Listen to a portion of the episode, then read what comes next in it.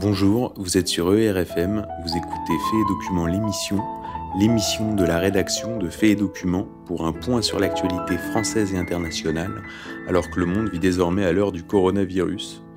Une crise qui exacerbe la guerre sourde qui se déroule au sommet des nations, en particulier en Occident, entre les forces patriotiques et le nouvel ordre mondial, qui joue là son va-tout en essayant de s'instaurer par le chaos, chaos migratoire hier, chaos sanitaire et économique aujourd'hui. Pour aller à l'essentiel et faire passer une idée centrale, hein, en France, cette lutte prend la forme d'un tiraillement entre deux groupes qui essaient d'emporter la décision de Macron. Alors, le premier groupe, on va l'appeler dépistage massif plus méthode Raoul. Et le deuxième groupe, on va l'appeler confinement dans l'attente d'un vaccin. Donc les premiers sont euh, les patriotes qui sont soucieux euh, du bien commun et essaient de sauver les meubles. Donc ils s'inspirent de la méthode mise en place par Didier Raoul. Alors Didier Raoul, on le présente plus. Il a été très très médiatisé ces temps-ci. Euh, les réseaux sociaux ont joué un rôle absolument central pour le faire connaître. On peut imaginer que sans Internet, il aurait prêché dans le désert. Euh, et aujourd'hui, on voit bien que euh, tout ça déborde et explose de tous les côtés. Alors Didier Raoul, c'est le meilleur infectiologue au monde. Hein. Il est classé parmi les 10 meilleurs français par la revue Nature, tant pour le nombre de ses publications, il a plus de 2000 publications, que pour le nombre de citations par d'autres chercheurs. Et en reprenant euh, la publication d'un essai clinique chinois, il a mis en place un protocole qui est l'association d'hydroxychloroquine, donc du Plaquenil, plus euh, azithromycine. Donc c'est un traitement qui coûte 12 euros. Alors que nous dit le docteur Raoul? Il nous dit si euh, le patient, on a identifié qu'il était atteint du coronavirus et diagnostiqué comme atteint du coronavirus assez tôt, on peut le soigner. Ce traitement coûte 12 euros et par ailleurs, le virus risque de disparaître avec le printemps. Donc, euh, il n'y a pas de quoi paniquer. Et en plus, il nous dit, et euh, toutes les statistiques montrent qu'il n'y a pas de surmortalité par rapport aux maladies pulmonaires comparées aux autres années. Donc ça, c'est la première chose. Donc c'est une méthode qui est à la fois euh, rassurante, qui ne provoque pas de panique et qui paraît rationnelle. Par ailleurs, comme le coronavirus se transmet très facilement, il y a une méthode qui est préconisée par l'Organisation euh, mondiale de la santé, donc une méthode pour euh, lutter contre la propagation rapide du coronavirus, qui est le dépistage. Hein, c'est un dépistage de masse qui a été pratiqué en Corée qui a permis de juguler complètement euh, l'épidémie dans ce pays et qui est aujourd'hui euh, mis en œuvre euh, en Allemagne et qui est maintenant appliqué en Suisse. Donc, d'un, il n'y a pas besoin de paniquer. De deux, l'épidémie risque de s'arrêter au printemps. De trois, on sait la soigner et on sait comment juguler une épidémie, donc en lançant un dépistage de masse. Alors, qui pousse pour ces deux solutions combinées? Alors, il y a plusieurs acteurs dans l'entourage proche d'Emmanuel Macron que je tiens à citer et euh, j'encourage les gens sur les réseaux sociaux à les, à les, à les pousser, à les féliciter euh, parce qu'on a vu un premier arrêté euh, paru au journal officiel autoriser l'hydroxychloroquine, un arrêté très ambigu, on y reviendra, le 26 mars dernier. Et dans la communication, dans la presse, on nous a dit que c'était grâce à Brigitte qui avait fait en sorte que Emmanuel Macron appelle le professeur Raoul, lequel l'aurait convaincu. Tout ça est faux, évidemment, c'est de la communication, c'est ce qu'on appelle le storytelling, c'est classique. Non, les, ceux qui, dans l'entourage d'Emmanuel Macron, poussent pour le dépistage et la méthode Raoul sont d'abord le coordinateur national du renseignement et de la lutte contre le terrorisme. Pierre de Bousquet de Florian, qui a été euh, directeur de la DST pendant le deuxième mandat de Jacques Chirac et qui, évidemment, avait été euh, évincé et placardisé par Nicolas Sarkozy et qu'Emmanuel Macron avait rappelé dès le début de son quinquennat, ce qui lui avait valu euh, une première campagne de presse assez hostile avec une une de l'Express où on le présentait comme un bisounours. Euh, euh, vraiment comme, un incapable. Donc, faut bien comprendre, Pierre de Bousquet-Florian, coordinateur national du renseignement et de la lutte contre le terrorisme, qui pousse pour la méthode Raoul et le dépistage au sommet de l'État. Deuxième acteur, le chef d'état-major des armées, le général François Lecointre. Et donc le général Lecointre et Pierre de Bousquet-Florian sont, ont un relais au sein du gouvernement, en la personne de Bruno Le Maire, le ministre de l'économie et des finances, qui euh, lui aussi est dans une logique euh, rationnelle. Voilà. J'ajouterai aussi Bernard Arnault, euh, c'est important parce que Bernard Arnault, il est euh, sans cesse attaqué par la presse d'extrême gauche, euh, par l'extrême gauche, comme étant le symbole de l'horrible capitaliste, ce qui est pas complètement faux, mais c'est pas là la question. Lui, on peut noter que dans cette période de crise, il a ouvert ses colonnes dans les échos au professeur Raoul dès le début et une deuxième fois quand Donald Trump s'est prononcé en faveur du protocole du professeur Raoul. Donc, je répète, tous ces gens-là font pression sur Emmanuel Macron au sommet de l'État pour que soit appliquée la méthode dépistage massif plus traitement Didier Raoul. Voilà. Et euh, sans compter euh, sur le terrain euh, les innombrables médecins honnêtes qui, eux, prescrivent cette méthode, ce protocole à leurs patients. Donc on va passer à l'étude du deuxième groupe qu'on va qualifier de groupe mondialiste hein, pour aller vite, qui, eux, promeuvent le confinement en l'attente d'un vaccin.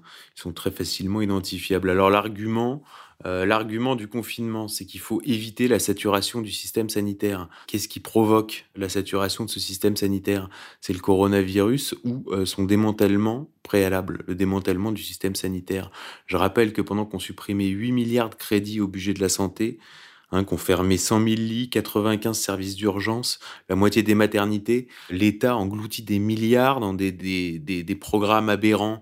Donc on peut citer l'exemple le plus... Euh, le plus criant, c'est la construction de 8000 éoliennes, un gadget qui détruit les paysages, en plus qui, qui nuit aux, oiseaux migrateurs, euh, qui euh, engrange des, des, problèmes de santé euh, pour les gens qui habitent autour.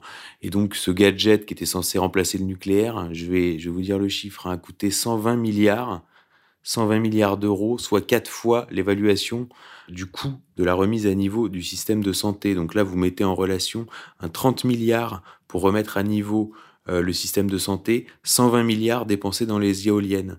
Alors après, on nous vend qu'il faut encore euh, solliciter une fois de plus l'armée en lançant une opération cyrulnique pour construire 30 lits sous une tente.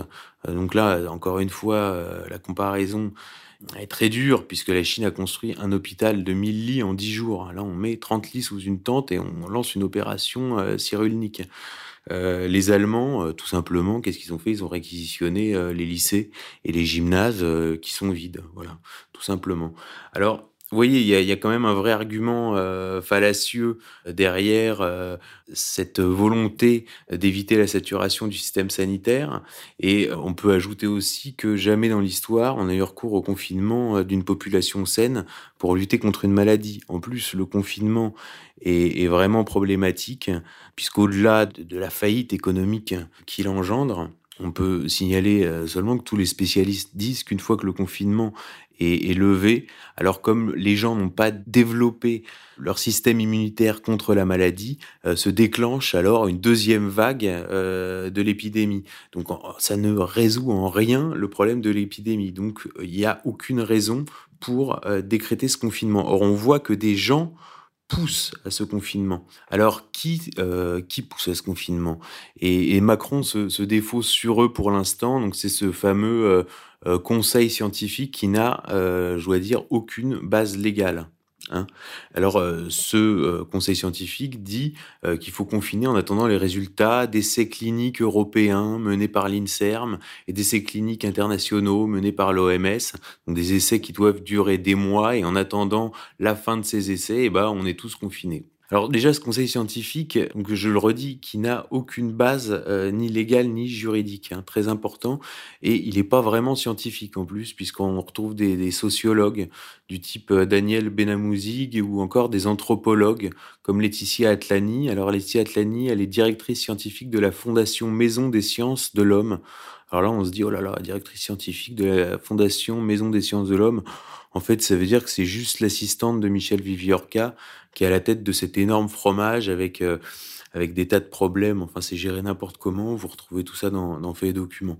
Surtout, dans la composition du conseil scientifique, on, on remarque que très peu sont, sont, spécialisés en pneumologie, très peu de pneumologues et la plupart sont des spécialistes du sida. On y reviendra tout à l'heure. Euh, il y a un deuxième comité scientifique qui s'est mis en place. Celui-là s'appelle le comité d'analyse, recherche et expertise. Donc c'est un acronyme de CARE. Hein, on a eu les clusters, maintenant on a CARE. Euh, donc le comité d'analyse, recherche et expertise est présidé par Françoise Barré-Sinoussi.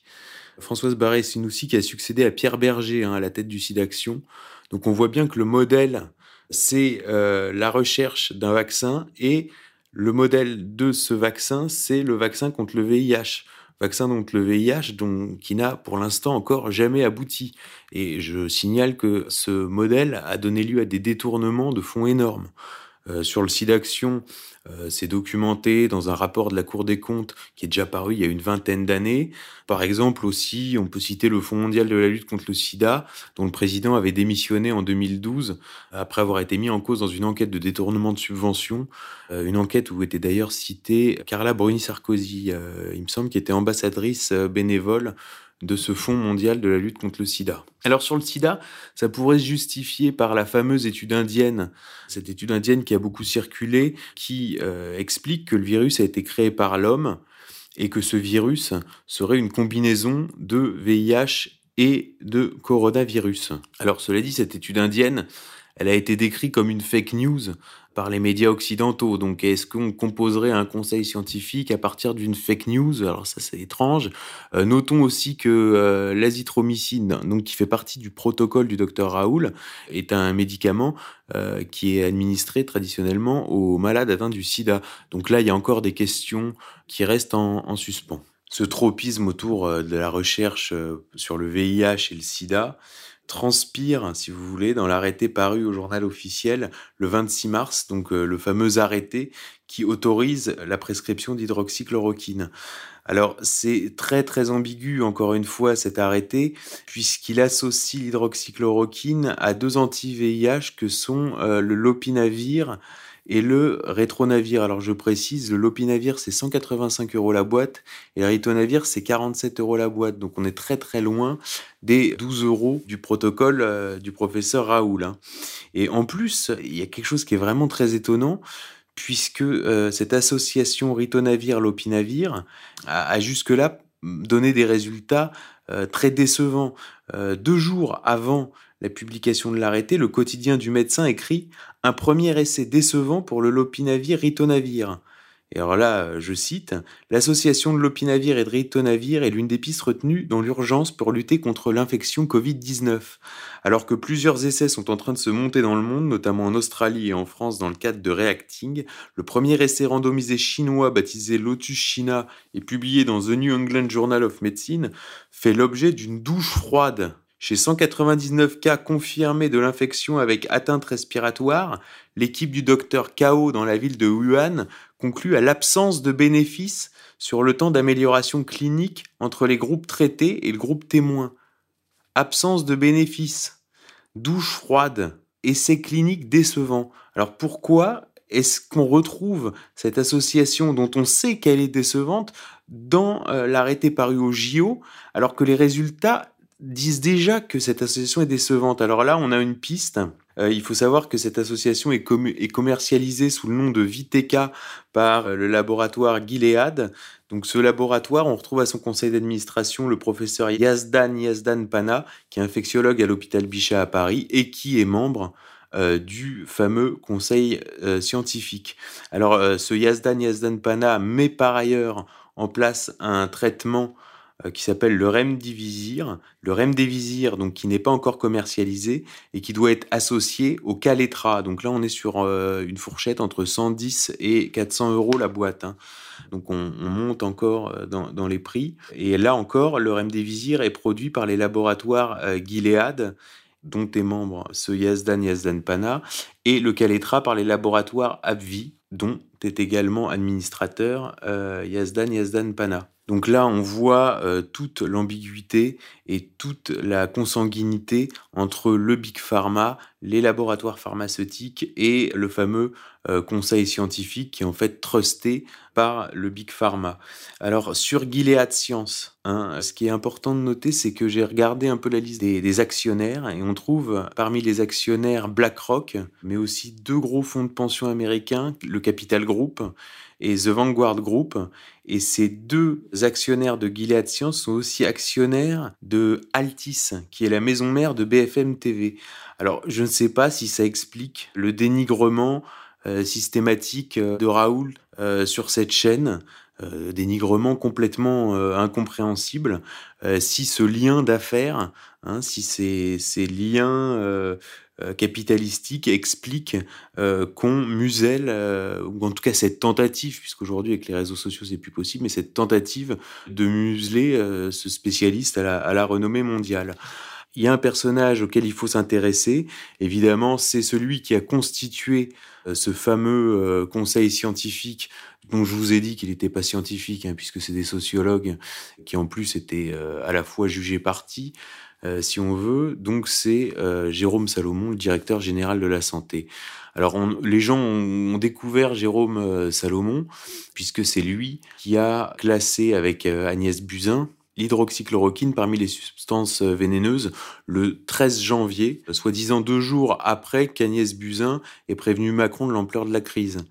Donc là, on a, on sait soigner une maladie, mais deux jours avant donc on prévient le président de la République et deux jours après, on classe parmi les, substances vénéneuses euh, le remède à cette maladie. Donc là, on est dans quelque chose de, très bizarre et de complètement euh, dysfonctionnel. Alors qui est ce Jérôme Salomon? Alors j'ai récupéré son portrait qui a été publié en 2018 dans Décision et Stratégie Santé, qui a été publié donc par ce journal quand il a été nommé directeur général de la santé, c'est-à-dire numéro 2 euh, du ministère de la Santé. Dans ce portrait, il est présenté comme, euh, je cite, un membre de la Dream Team Kouchner.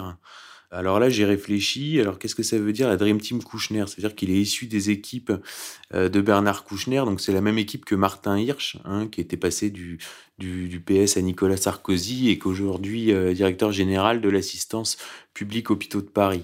Donc on a on a le même canal. Alors je me suis interrogé quand même sur l'expression Dream Team Kouchner. Donc là je me suis euh, parce que je savais pas qu'il y avait une Dream Team Kouchner et en regardant qui était propriétaire de Décision et Stratégie Santé, je me suis aperçu que c'était en fait euh, Gérard Kouchner, donc le, frère de Bernard Kouchner. Donc c'est sans doute cela qui explique l'expression Dream Team Kouchner. Alors Décision et stratégie santé décrit euh, de la façon suivante Jérôme Salomon. Je cite Les patrons d'administration centrale sont le plus souvent sans histoire. Ce n'est pas exactement le cas pour Jérôme Salomon, âgé de 48 ans, à la tête de la Direction générale de la santé. Enfin, il doit se construire son fil généalogique avec le tissu décousu d'une mémoire personnelle secouée par le drame de la Shoah et de l'affaire Dreyfus. J'ai pu ainsi entendre comment le 4 juin 1908, lors du transfert des cendres de Zola au Panthéon, on a tiré sur le capitaine Dreyfus. Le plus terrible, c'est que le tireur, lors de son procès, a été acquitté. Cette mémoire familiale est aussi habitée par le souvenir de grands savants. Le docteur Pierre-Paul Lévy est l'un des découvreurs du vaccin contre la diphtérie. Alors là, ça mérite quand même quelques commentaires parce que comme disent les talmudistes, euh, il y a du pchat et il y a du sod là-dedans. Hein. Il y, a un sens, il y a un sens euh, euh, secret. Alors qu'est-ce que ça veut dire? J'ai pu entendre comment le 4 juin 1908, lors du transfert des cendres de Zola au Panthéon, on a tiré sur le capitaine Dreyfus. Alors je rappelle que Jérôme Salomon est né le 26 avril 1969.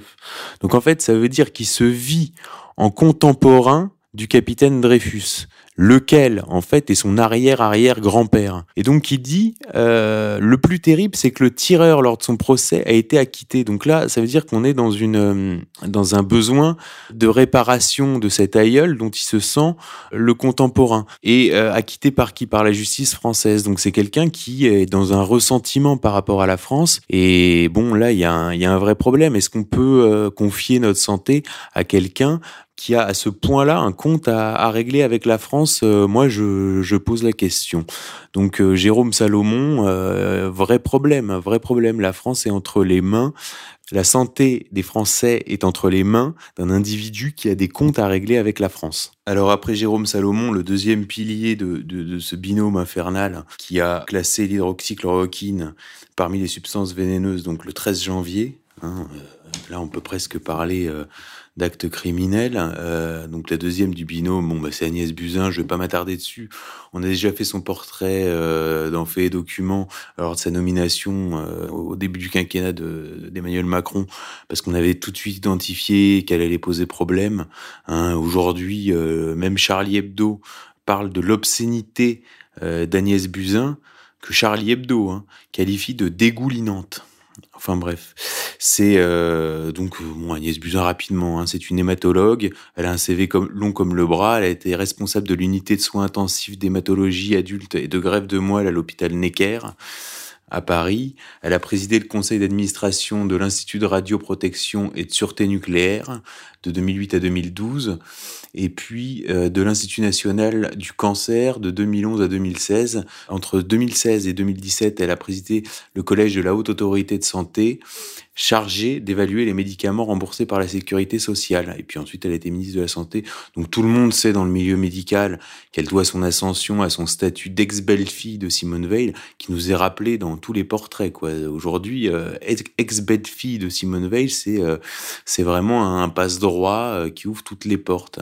Alors, je signale, euh, on est dans la gauche caviar parisienne, évidemment. Elle a marié son fils Lucas Veil euh, à la fille de Daniel Auteuil et d'Emmanuel Béard. Donc là, on retrouve les mandarins avec le showbiz, quoi. C'est vraiment le, le, petit monde parisien. Alors, accessoirement, c'est la fille d'Élie Buzyn, hein, ancien déporté sans tatouage, euh, orthopédiste, hein, euh, qui est actuellement euh, président d'honneur de l'Association des médecins israélites de France et qui, entre parenthèses, hein, Elie Buzyn intervenait avec l'inévitable Michel Simès aux Amis du CRIF le 20 janvier dernier. Alors évidemment, Agnès Buzyn est liée au Big Pharma, elle a été membre des conseils d'administration ou est membre des conseils d'administration des laboratoires pharmaceutiques Novartis et Bristol Myers Squibb et elle est liée notoirement au NIL qui est un cabinet de lobbying de l'industrie pharmaceutique. Alors le troisième personnage qui est apparu aussi, c'est Yves Lévy. Alors là, Yves Lévy qui a mené une guerre toute sa carrière au professeur Raoul. Hein, on est, euh, il lui a savonné la planche euh, pendant des années. On est vraiment dans du, du délit de sale gueule. Donc Yves Lévy, pareil, carrière, euh, directeur scientifique du programme vaccinal de l'Agence nationale de recherche sur le sida et les hépatites virales. Entre 2006 et 2012, hein, on retrouve encore ce tropisme autour du VIH. Et euh, il, a, il a évidemment appartenu euh, à des cabinets socialistes. Il a été conseiller santé au ministère de l'Enseignement supérieur et de la Recherche au début du quinquennat de, de François Hollande. Et puis ensuite, euh, il a été nommé, promu à la présidence de l'INSERM. Alors, ce qui est amusant dans, dans l'interview d'Agnès Buzyn au Monde, cet, entretien euh, complètement désastreux euh, avec euh, l'inénarrable Ariane Chemin, hein, le monde qui s'est encore déshonoré, mais qui s'est déjà déshonoré en, en qualifiant comme le ministère de la Santé les conclusions Didier Raoul de fake news, le monde qui s'était déjà déshonoré dans son traitement de l'affaire Epstein, parce qu'évidemment un des actionnaires est Madison Cox, hein, qui est la veuve de Pierre Berger et qui euh, figure dans le livre noir d'Epstein à la rubrique concernant l'île de la pédophilie. Donc on est euh, très très très haut Hein. Donc le monde s'est encore déshonoré euh, en publiant euh, cet entretien entre Ariane Chemin et, euh, et, Agnès Buzyn, où elle a quand même, sans les nommer, sur la non prise en compte du risque sanitaire, elle a nommé un axe qui s'appelle l'axe Édouard Philippe Colère. Alors elle les a pas nommés, mais tout le monde a compris ça hein, dans le petit milieu des gens qui suivent la politique. Alors là, on, arrive sur la partie plus politique de ce groupe, euh, donc mondialiste, confinement plus euh, attente d'un vaccin. Alors bon, évidemment, Édouard Philippe, c'est lui qui a annoncé la prolongation du confinement. Il hein. faut bien voir que euh, Macron euh, ne l'a pas annoncé lui-même. C'est euh, mais Édouard Philippe a dit que c'était sur demande de Macron. Ça rappelle un peu Donald Trump qui a tué le général iranien et le, communiqué du, Pentagone qui disait sur demande de Donald Trump. Donc là, on a on a un peu le même le même fonctionnement. Alors Édouard Philippe, bon, c'est le parfait technocrate du Conseil d'État. C'était le bras droit de Juppé. Alors ce qui est intéressant, c'est que c'est ces types de gauche en fait, parce qu'en fait, il a commencé à gauche je rappelle, il a révisé l'ENA euh, dans le bureau de Mélenchon parce que c'est le meilleur ami de, de Jérôme Gage, euh, qui est l'enfant euh, maudit de Mélenchon et qui l'a trahi en 2008 en restant au PS. Donc c'est vraiment un, type de gauche, Édouard Philippe, mais c'est ces types de gauche qui sont encartés à droite pour se faire élire. Alors pourquoi ils s'encartent à droite pour se faire élire? Parce que les gens sont de droite. Qu'est-ce que veulent les gens? Ils veulent vivre de leur travail tranquillement, chez eux, sans que l'État les raquette enquête pour entretenir les soi-disant mineurs isolés étrangers. là, je rappelle le rôle d'Édouard Philippe, hein, puisque Emmanuel Macron avait annoncé qu'il voulait lutter contre l'immigration, et c'est encore une fois, c'est Édouard Philippe qui avait annoncé à l'automne dernier l'objectif d'ici 2027 du doublement du nombre d'étudiants étrangers, alors qu'on sait très bien que c'est une filière de l'immigration. C'est encore lui qui avait annoncé nous ne toucherons pas à la question du regroupement familial. Et on lui doit aussi l'arrêté paru au journal officiel qui annonçait un financement exceptionnel annuel de 33,68 euh, millions d'euros pour l'accueil encore hein, des mineurs isolés et étrangers, dont on sait que c'est des hommes originaires d'Afrique subsaharienne à 95% et qui sont euh, la plupart d'entre eux euh, majeurs selon l'Assemblée des départements de France. Je rappelle là encore par rapport à l'hôpital public que l'accueil des, mineurs isolés étrangers coûte 2 milliards d'euros par an. Donc ça c'est encore une une fois, on dit on n'a pas d'argent, ça dépend où l'argent on le met. Euh, bon, alors pour finir sur Édouard Philippe, il est évidemment franc-maçon, donc Louveteau, hein, fils de dignitaire maçonnique, et il a été maire du Havre. Euh, ce qui est euh, ce qui est très intéressant parce que bon, au-delà du fait que ce soit économiquement euh, stratégique, c'est intéressant aussi au niveau de ce qu'on appelle l'état profond, puisqu'on sait que le Havre est une plaque tournante du trafic de drogue et une des principales portes d'entrée de la cocaïne en France. Donc, est-ce que Édouard Philippe a des informations sur ce sujet-là C'est une question qui mérite d'être posée et qui mérite en tout cas d'être soulevée. Alors, parenthèse parenthèse euh, sur euh, d'autres sujets, les manifestations, les réactions euh, de la police. C'est encore à Édouard Philippe qu'on doit la nomination de Didier Lallemand à la préfecture de police de Paris, à la PP. Hein. La PP, faut, faut comprendre, c'est un, un État dans l'État. C'est très très important. C'est Didier Lallemand a plus de pouvoir que, que ce pauvre Christophe Castaner, évidemment. Et Didier Lallemand, tout le monde sait que c'est un type qui est complètement dans la stratégie de l'attention. C'est un petit chef haineux euh, un franc-maçon des réseaux Bauer, que, Manuel Valls avait déjà voulu euh, placer à la préfecture de police de Paris. Il faut savoir que quand Valls avait voulu le mettre à la tête de la PP, euh, Hollande s'y était opposé. Hollande qui s'est quand même jamais opposé à rien. C'est dire le niveau de Macron, quoi. Macron est même pas capable de, de s'opposer à des choses auxquelles Hollande avait quand même réussi à s'opposer. Alors cela dit, j'ai pas envie de m'acharner sur Emmanuel Macron. Euh, Macron, euh, tout le monde a compris, euh, c'est cette personnalité fuyante, c'est un histrion, hein, c'est vraiment un histrion. Il faut voir la conférence avec Poutine à Brégançon euh, cet été. En plus, c'est un procrastinateur, c'est-à-dire c'est le syndrome de Gaston Lagaffe, c'est-à-dire qu'il est incapable de prendre une décision et il remet toujours euh, au lendemain ce qu'il pourrait faire aujourd'hui, d'où le blocage absolu euh, de l'agenda politique en France. Hein. Il n'y a pas seulement les gilets jaunes, les grèves et ainsi de suite. Il y a aussi le fait que Macron est un procrastinateur qui est incapable de prendre une décision rapidement et qui remet toujours au lendemain. On va pas passer des heures sur Macron, mais Macron, euh, ce qu'on peut dire aussi, c'est qu'il est intégralement tenu. Hein. On a déjà souligné dans, dans Fait Documents euh, cette affaire de, de, palais au Maroc avec euh, avec son couple d'amis Olfa Terras et Guillaume Rambourg, affaire qui a été confirmée euh, en partie par euh, la lettre d'information confidentielle euh, qui s'appelle le Maghreb confidentiel depuis qu'on l'a sorti. C'est ajouté à ça depuis le chantage dont il fait l'objet par Alexandre Joury qui a parlé de 13 millions de financement pour sa campagne. en vérité, c'est certainement beaucoup plus. Il y a aussi l'affaire Alstom General Electric qui revient de temps en temps dans l'actualité. Et puis il y a évidemment une question qui est dont on peut parler là, tant qu'on a un peu la, parole, c'est la question qui est relative à son enfance. C'est quand même le premier président dont on nous présente aucune euh, photo en culotte courte. On a toujours la, fameuse photo euh, du, tricycle avec la culotte courte et les parents. Euh, Emmanuel Macron, non. son récit, sa biographie officielle commence avec sa rencontre avec Brigitte. Quand il est au lycée, elle a 24 ans de plus que lui et c'est forcément le coup de foudre pour cet enfant génial. Ensuite, ils seront découverts, leur relation sera découverte par la famille de Brigitte alors qu'ils sont au bord de la piscine Enfin là, on est carrément dans Loana et Jean Pascal. Donc c'est vraiment un, roman à l'eau de rose qu'on nous raconte et qu'on peut même pas servir dans les salons de coiffure. quoi. C'est absurde. Alors surtout, ce qui est, ce qui est très étrange dans ce, dans ce récit, c'est que euh, Brigitte Macron était mariée avec un certain André-Louis Osière. Et elle avait trois enfants qui ont, euh, qui sont de la même génération euh, que Macron, euh, dont une des filles d'ailleurs était en classe avec Macron.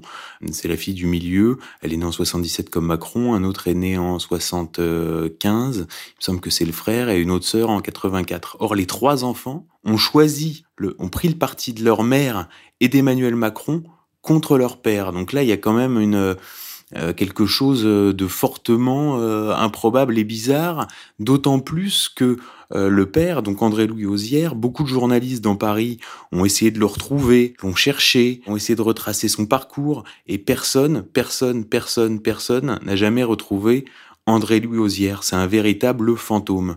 Et autre question qu'on peut se poser, et là j'invite les auditeurs à, à faire le test, vous regardez sur Paris Match les photos euh, de l'investiture d'Emmanuel Macron. Euh, Paris Match a publié deux photos. Une photo de Macron avec sa famille et une photo de Macron avec les trogneux.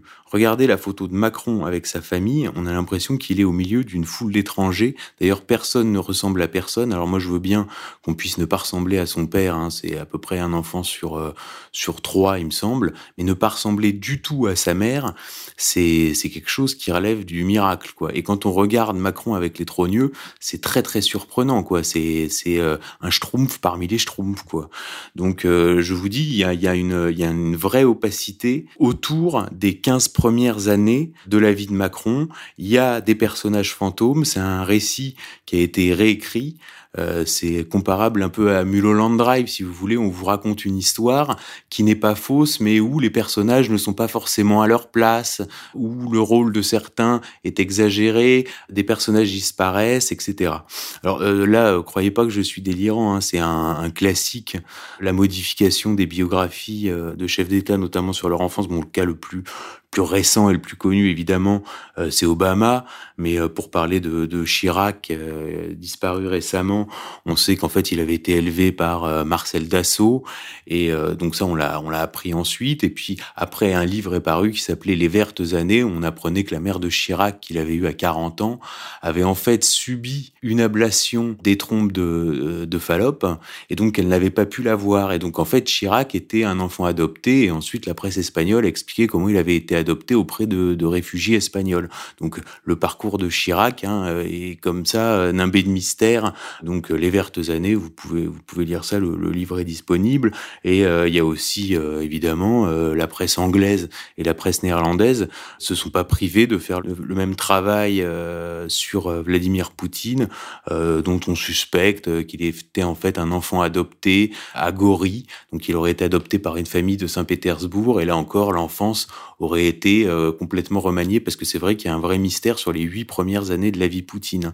La vie de Poutine commence avec sa scolarisation à Saint-Pétersbourg en 1960 euh, et on n'a rien entre 1952 et 1960. Euh, Donc là, c'est pareil, je vous invite à regarder ce documentaire qui a été traduit en français pour la télé suisse, il me semble, qui s'appelle la, la, maman de Poutine. Enfin bon, on s'écarte du sujet, mais en tout cas, c'est des choses que vous pouvez consulter et qui permettent un peu d'ouvrir l'esprit. Et là, ça permet aussi de lancer euh, un appel si jamais des gens, euh, principalement au Touquet ou à Amiens, ont euh, des informations qui pourraient nous être utiles sur les trogneux ou sur André-Louis Osière, eh ben, n'hésitez pas à nous les faire parvenir.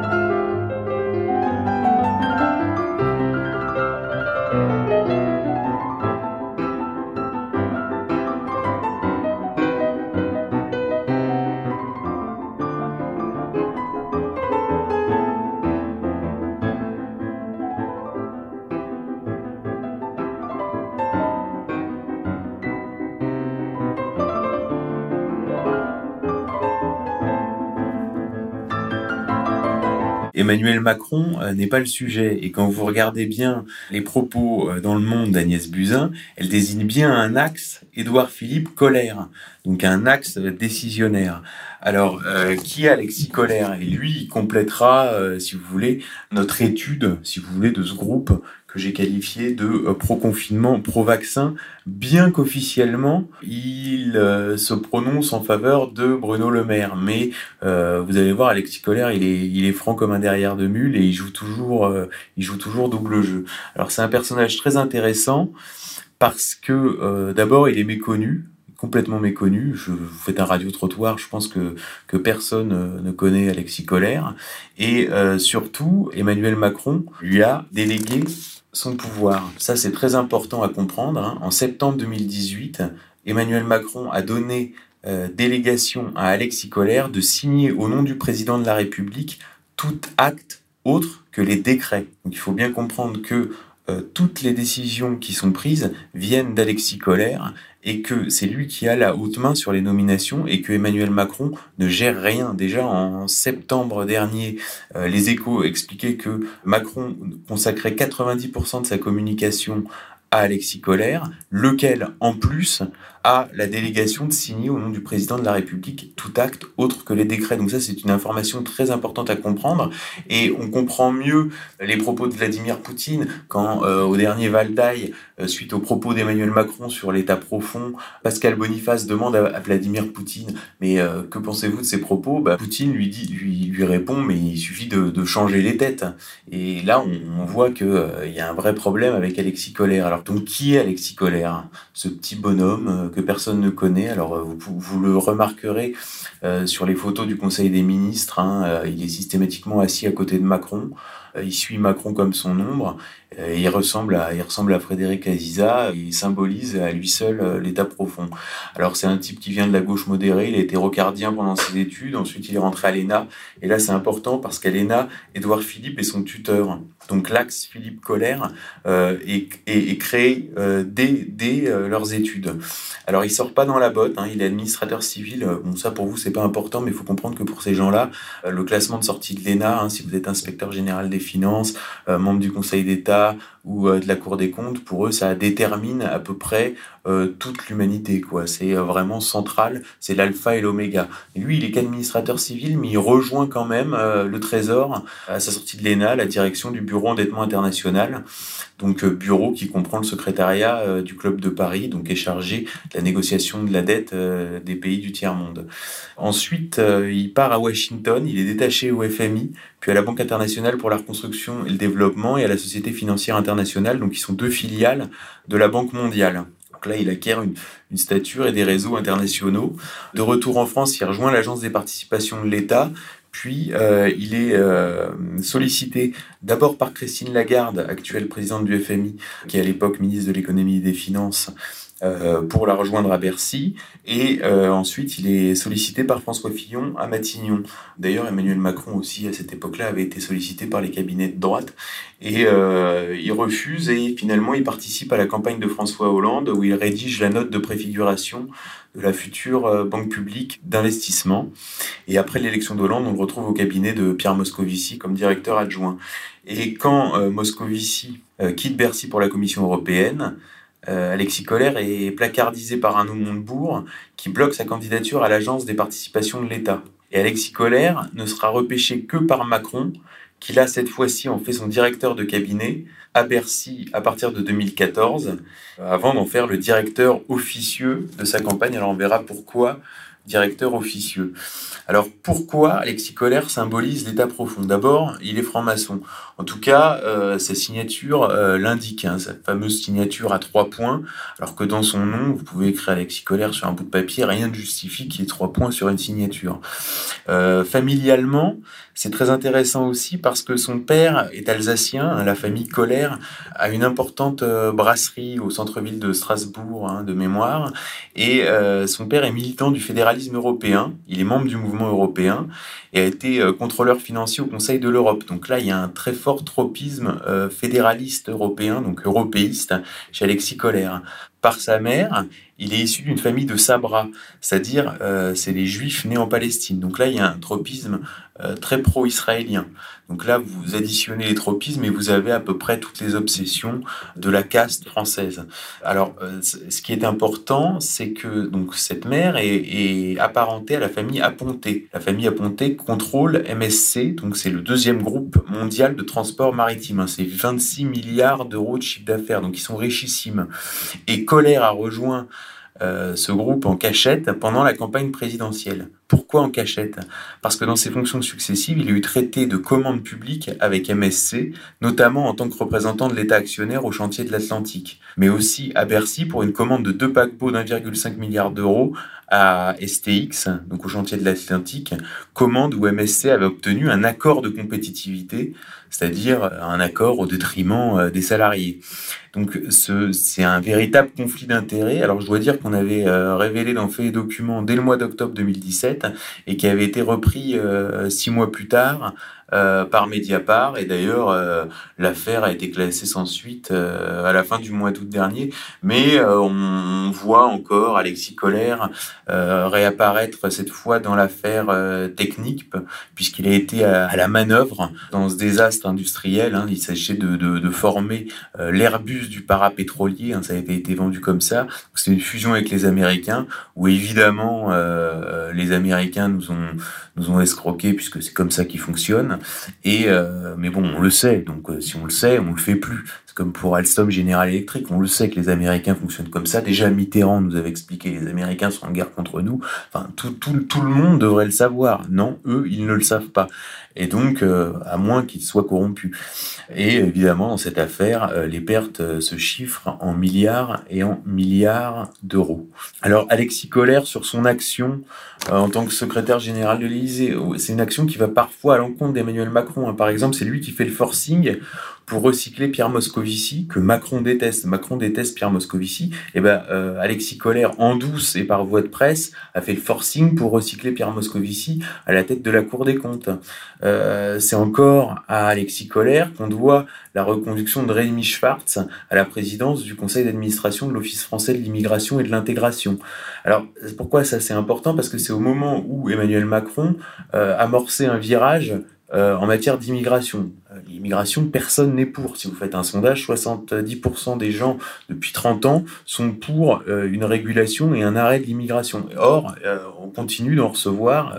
donc il y a un, vrai, une vraie différence entre la volonté populaire et la volonté technocratique. Et là, on voit que Rémi Schwartz est renouvelé. Alors qui est Rémi Schwartz? Donc déjà, il succède à l'Office français de l'immigration et de l'intégration en 2013 et succède à Arnaud Clark Hein Donc c'est un hiérarque du Conseil d'État, ce Rémi Schwartz, et c'est, il est considéré comme le monsieur immigration au sein de la haute fonction publique. Hein, il a été à l'origine, avec Patrick Veil, de l'élargissement du droit du sol en 97. C'est aussi le préfigurateur de la Cité de l'immigration, euh, donc selon la lettre de mission, de mettre en valeur le rôle de l'immigration dans le développement économique et social et culturel de la France. Donc ça, c'est 2001. Et euh, il a encore été euh, rapporteur de la commission Stasi. Donc là, quand je, je, citais Staline en disant chaque problème a un nom et un prénom, bah, vous voyez, sur la politique d'immigration euh, décidée par la technostructure française, bah, retenez bien ce nom, Rémi Schwartz, qui est par ailleurs et accessoirement le président fondateur de la communauté juive libérale d'Île-de-France et le vice-président et trésorier de l'Assemblée du judaïsme libéral. Donc euh, c'est lui le responsable de notre politique d'immigration qui plombe les comptes sociaux, sape l'unité nationale. C'est devenu complètement ingérable pour les autorités. Là, on voit que le confinement, on n'essaye même pas de le faire respecter dans le 93, dont on n'est même plus capable euh, d'évaluer la population. Hein, c'est complètement au doigt mouillé. On nous parle de 150 000 personnes en situation irrégulière dans certains chiffres. D'autres chiffres chiffre donne 400 000. Un rapport parlementaire publié en mai dernier nous expliquait qu'on on ne savait même plus évaluer la population du 93. Donc c'est des zones d'établissement, de zones de non-droit sur notre sol. Donc après on appelle ça les territoires perdus de la République, on peut appeler ça comme ça, mais il y a, des responsables. Alors pour revenir au coronavirus, on a observé des choses bizarres comme la pénurie de masques, hein, qu'on a tenté de maquiller en expliquant que les masques n'étaient pas nécessaires. Et puis on a vu aussi cette histoire bien étrange de vol des stocks d'hydroxychloroquine. Alors là, on a un médicament qui soigne le coronavirus, qui est classé comme substance vénéneuse et dont on se rend compte que euh, les stocks ont été intégralement volés. Alors euh, là, on a quelques pistes. Par exemple, dans le Figaro du 20 mars, Thierry Oberlé signe un article qui s'appelle Covid-19, les discrètes opérations des services secrets israéliens. Alors, on lit, euh, ouvrez les guillemets, les services secrets israéliens ont lancé une opération clandestine la première information. Alors c'est un article très très nébuleux comme ça, hein, qui rentre pas dans les détails, mais bon là on nous parle d'une opération clandestine et on rapporte les propos du premier ministre Benjamin Netanyahu. Le Mossad et d'autres agences ont fait acheminer l'équipement nécessaire et vital de l'étranger pour aider à résoudre la crise sanitaire. Donc là, est-ce qu'il y a un lien entre le vol de l'hydroxychloroquine et l'article du Figaro? Je ne sais pas, on le saura certainement plus tard, c'est une piste à étudier.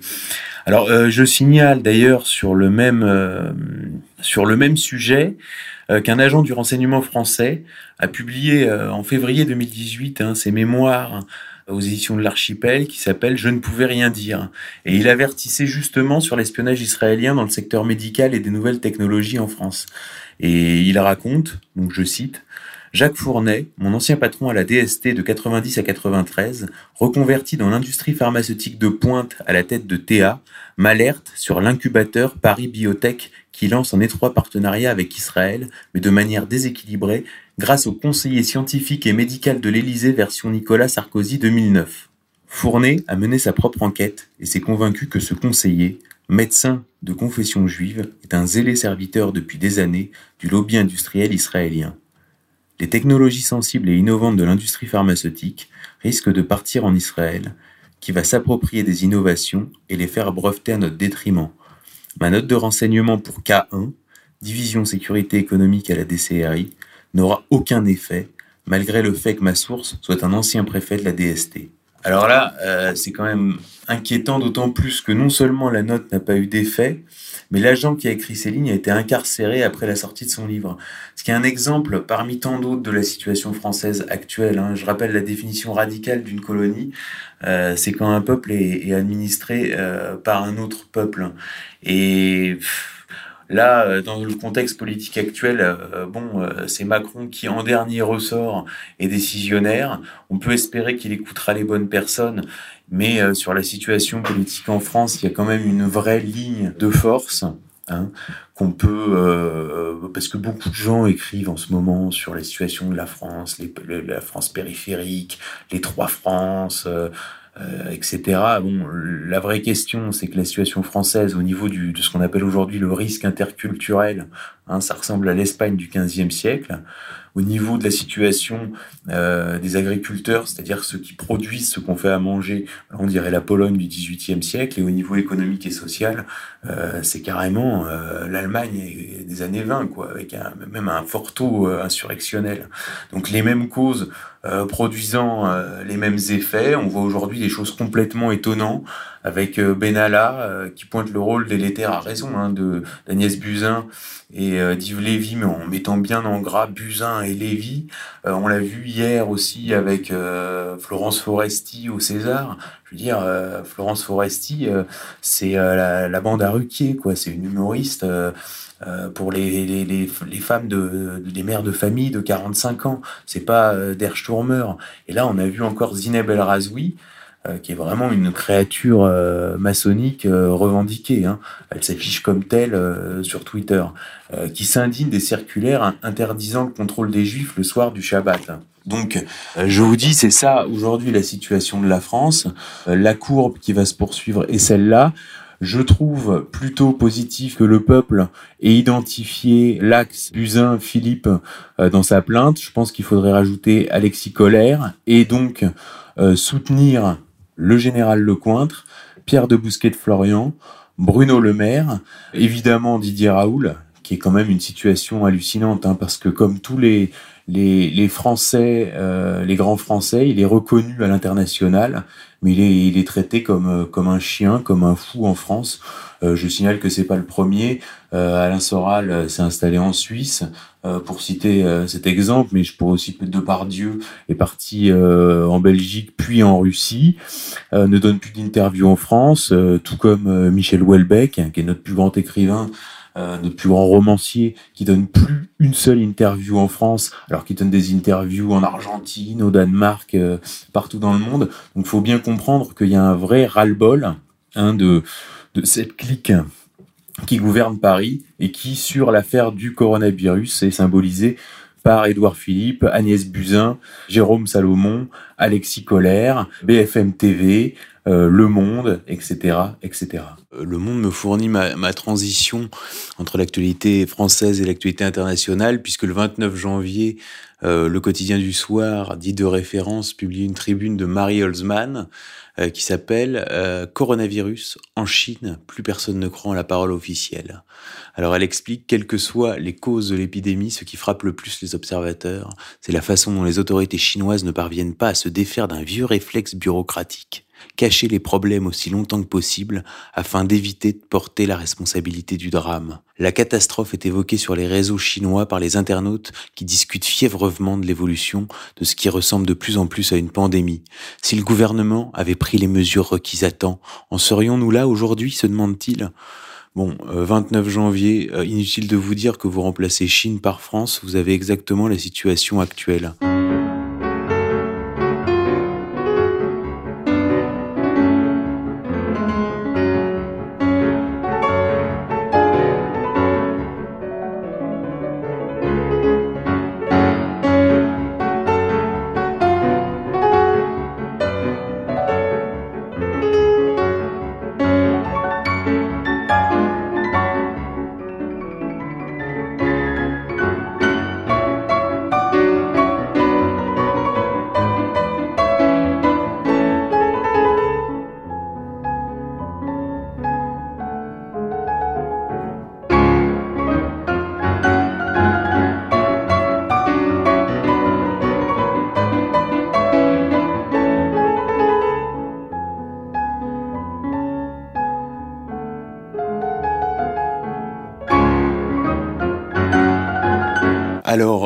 International, beaucoup de gens pensent que tout ça était planifié. Euh, effectivement, euh, l'opinion publique a été conditionnée euh, d'innombrables épisodes de séries télé, euh, livres de science-fiction qui annonçaient une pandémie.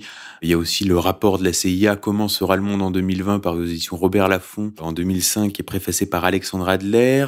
On peut aussi citer La crise et après de Jacques Attali. Bon, tout ça a largement circulé sur les réseaux sociaux, mais euh, ce qui surprend, c'est qu'à chaque fois est présenté le scénario qui nous est vendu par les chaînes d'information en continu et non pas la réalité euh, qui nous est présenté euh, par les scientifiques euh, rationnels du premier groupe que je vous ai décrit tout à l'heure.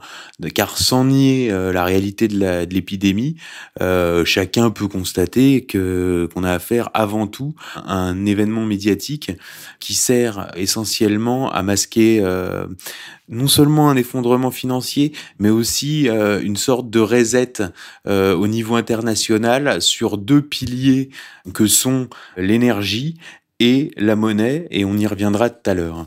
Mais pour l'heure, euh, on voit qu'au niveau politique, on, peut craindre euh, effectivement, euh, à première vue, la, mise en place d'une société de type Big Brother, hein, avec des extensions de de mesures d'exception euh, au-delà de toute limite. Euh, donc Giorgio Agamben euh, l'écrit très bien.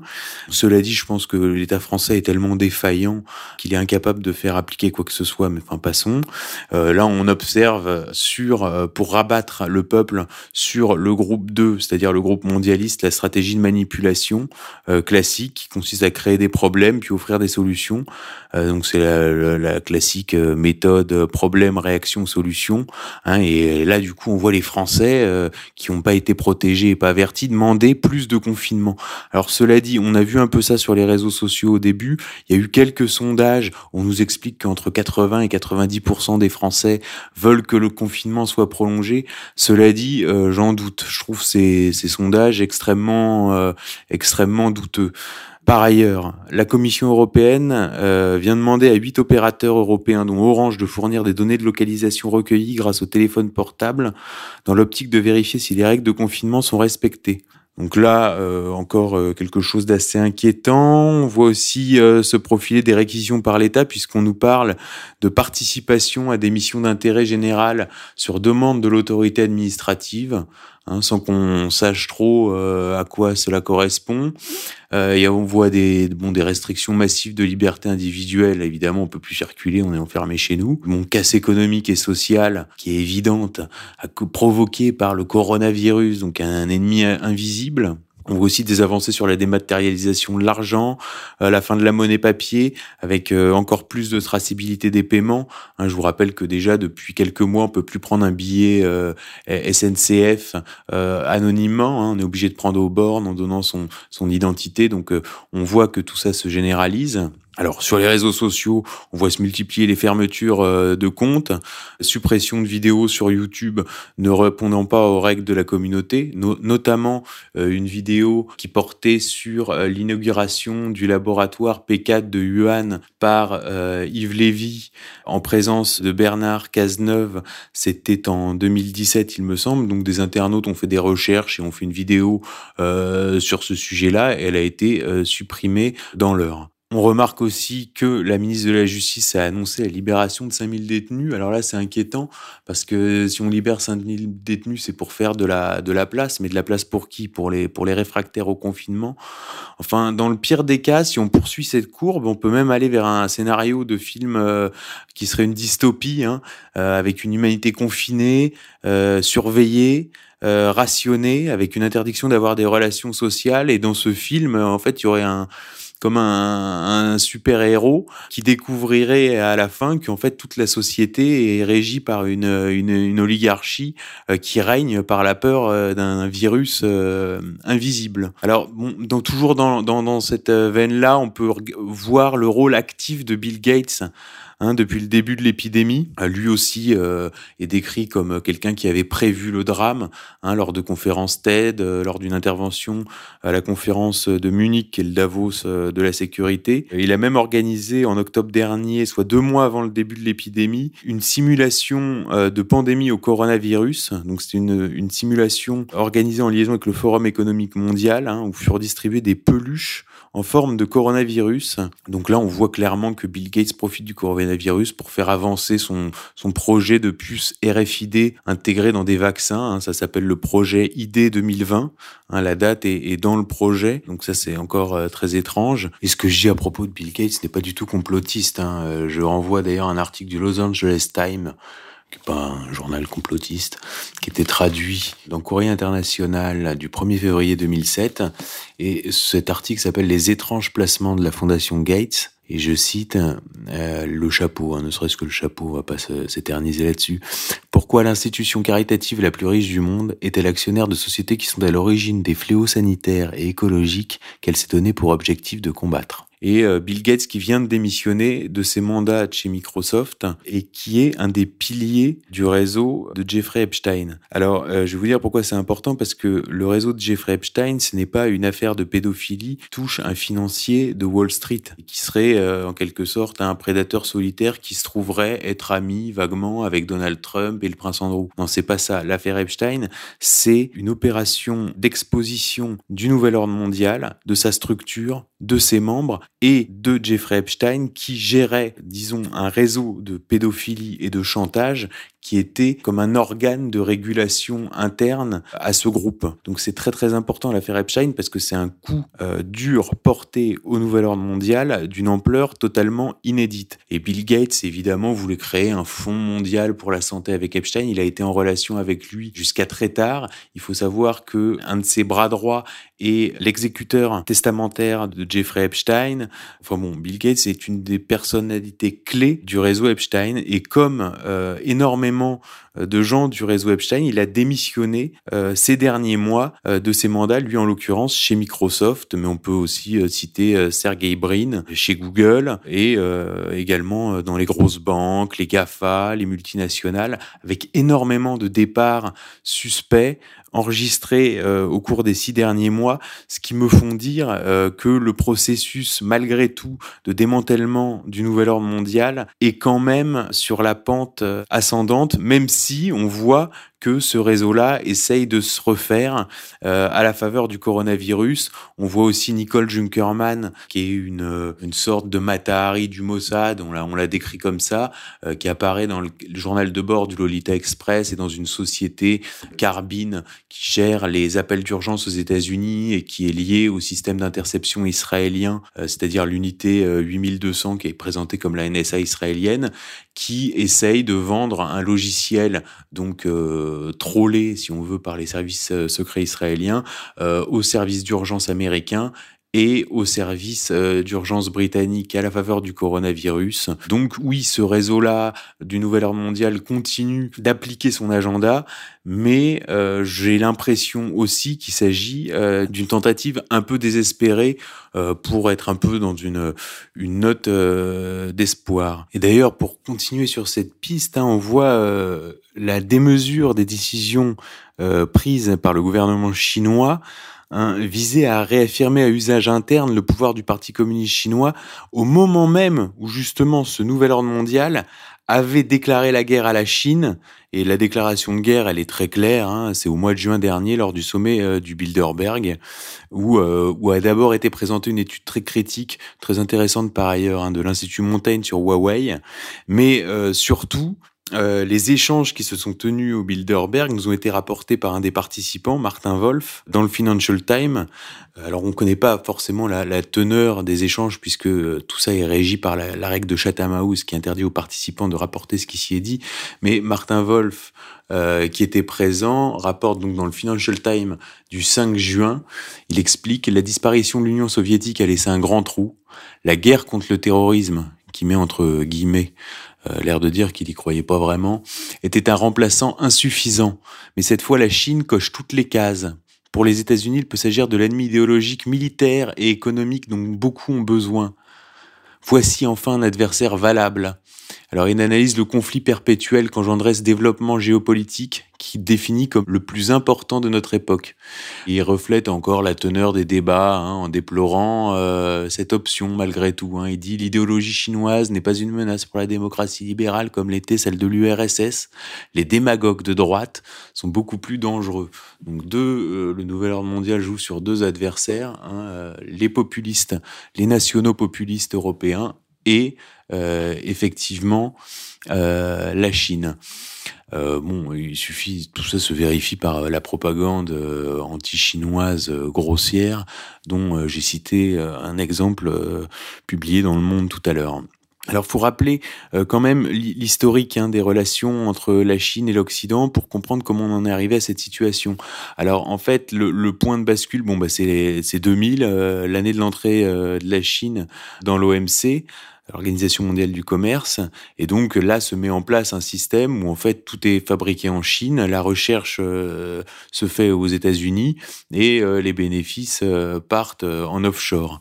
Hein, donc c'est un système qui peut pas durer et donc ça a été toute la politique de Trump de jouer le protectionnisme contre la destruction des, des emplois en Occident. Alors on peut quand même euh, s'interroger qu'est-ce qu'il faut faire pour contrer la Chine? Alors il y a le précédent, c'est la stratégie Kissinger-Nixon qui est de ramener un petit peu la Russie dans le camp occidental pour euh, ne pas créer un bloc euh, russo-chinois. Cela dit, bon, ça c'est bien gentil, mais la Russie refuse les, les soi-disant valeurs occidentale, hein, qui est l'Occident qui, bon, faut quand même euh, le dire, est complètement euh, vermoulu. Si aujourd'hui beaucoup de structures risquent de tomber avec le coronavirus, elles ne tomberont pas à cause du coronavirus, elles tomberont parce qu'elles étaient déjà vermoulues. Je pense à la, Banque centrale européenne, à l'Union européenne, les structures de préfiguration du nouvel ordre mondial, compris pourquoi pas même la République française. Hein. Toutes ces structures, faut bien le comprendre, y compris la Fed, on, on le verra tout à l'heure. Toutes ces structures sont complètement vermoulues et effectivement, le coronavirus que le nouvel ordre mondial utilise pour avancer peut aussi se retourner contre lui et provoquer son effondrement. Donc pour l'heure, il est évident que la stratégie Kissinger-Nixon euh, de séparer la Russie de la Chine n'était pas suffisante et sans doute que pour forcer un petit peu la décision, importer des États-Unis un virus euh, à l'occasion des Jeux olympiques euh, militaires qui se sont déroulés à l'automne dernier pouvait aider un petit peu. Et il est certain que cette hypothèse est aujourd'hui présentée de manière officielle euh, par les Chinois. Alors sans doute cela s'adresse-t-il euh, d'abord à leur peuple, puisqu'on voit que Xi Jinping continue de maintenir euh, les canaux diplomatiques avec, euh, Donald Trump. les Chinois partagent leurs recherches à l'international. Hein, c'est un, peuple qui s'illustre plutôt dans l'histoire par son pacifisme, mais en tout cas, il n'est pas impossible que l'État profond américain ait volontairement déclenché cette crise du coronavirus. Alors pour revenir sur la Chine, et, l'Occident. Alors on a beaucoup parlé des 1250 euh, milliards de bons du trésor euh, que détient la Chine et qui serait une arme, euh, une arme atomique financière contre ce, ce, tigre de papier que sont les États-Unis.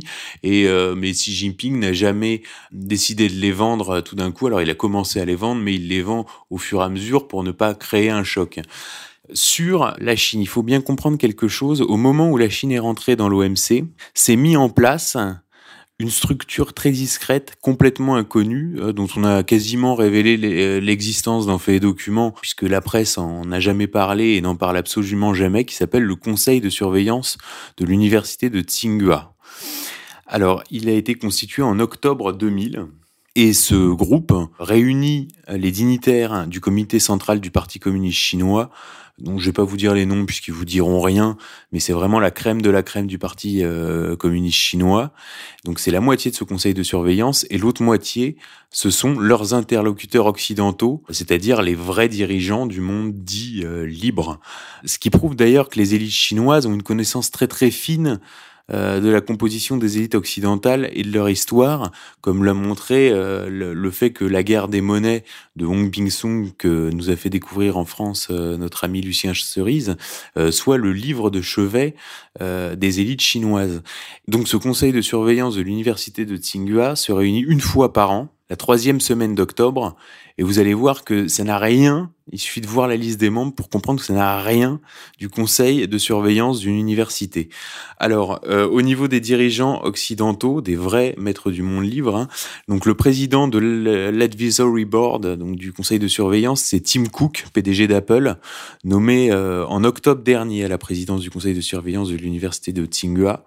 Alors, on y retrouve pêle-mêle Henry Paulson, ancien PDG de Goldman Sachs, qui deviendra le secrétaire d'État au Trésor de George Bush Jr. On retrouve euh, Lloyd Blankfein, qui a succédé au précédent à la tête de Goldman Sachs, Michael Dell, PGD de Dell Technologies, Dell Technologies les ordinateurs, hein, dont le nom est cité d'ailleurs euh, dans l'affaire Epstein. On retrouve euh, Jamie Dimon, PDG de JP Morgan Chase. Alors là, pour l'anecdote, là, on est, c'est les vrais maîtres du monde, si vous voulez. Je vais raconter cette histoire parce qu'elle est intéressante. En 2008, euh, le commissaire européen au commerce, c'était euh, Peter Mandelson. Alors Peter Mandelson, c'est le spin doctor euh, travailliste par excellence. C'est pour lui euh, qu'on a inventé l'expression spin doctor et été le véritable euh, homme de l'ombre qui a piloté la carrière de Tony Blair et on a dit de lui hein, à l'époque qu'il était le véritable premier ministre britannique. Et donc ce Peter Mandelson, donc, qui était le spin doctor de Tony Blair, a voulu organiser en 2008, alors qu'il était commissaire euh, européen, commissaire européen au commerce, a voulu organiser une réunion donc avec notre Jamie Dimon, PDG de JP Morgan Chase. Et à qui il a fait appel pour organiser euh, cette rencontre, il est passé par Jeffrey Epstein, qui était alors euh, incarcéré, brièvement incarcéré. Donc ça montre bien la hiérarchie du pouvoir. Vous avez le Premier ministre d'un pays, excusez du peu, euh, le Royaume-Uni, donc Tony Blair. Au-dessus, vous avez son spin doctor Peter Mandelson, Au-dessus, vous avez Jamie Dimon, c'est-à-dire la banque JP Morgan Chase, et en intermédiaire entre le spin doctor et le PDG de la banque, vous avez Jeffrey Epstein. Donc c'est là, on a un bon résumé hein, de, la, de la structure du nouvel ordre mondial. Alors je poursuis sur ce conseil de surveillance de l'université de Tsinghua. On retrouve aussi David Rubinstein, cofondateur de Carlyle, Stephen Schwarzman, donc euh, Blackstone, Mark Zuckerberg de Facebook, Larry Fink, PDG de BlackRock, dont on a beaucoup parlé pendant le débat sur la réforme des retraites avec son représentant en France, euh, Jean-François Cirelli, qui était déjà à la manœuvre euh, lors de la réforme des retraites en 2003 d'ailleurs.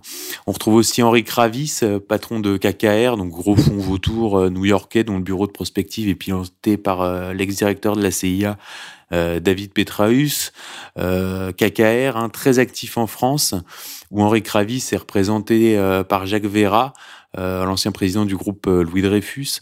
Donc accessoirement, Henri Kravis a été un des discrets parrains de Macron depuis 2007 avec son épouse, hein, l'économiste canadienne Marie-Josée Drouin, qui est administratrice de LVMH, de Publicis et euh, du groupe Bilderberg. Donc voilà qui les Chinois ont comme interlocuteur. Vous comprenez bien, ils font une, une, une structure donc qui est cachée derrière le conseil de surveillance d'une université qui n'est évidemment pas le conseil de surveillance d'une université. C'est un groupe de dialogue de haut niveau entre les vrais dirigeants occidentaux et les vrais dirigeants chinois. Et voilà qui va discuter avec les Chinois. Donc il faudra surveiller l'an prochain si la réunion de ce conseil de surveillance a lieu, si elle a lieu en octobre 2020, et il faut aussi suivre l'évolution de la composition de ce conseil de surveillance dans les prochaines années. Ça, c'est euh, des vrais points forts à suivre et que nous suivrons, euh, même si euh, nous sommes les seuls à le suivre.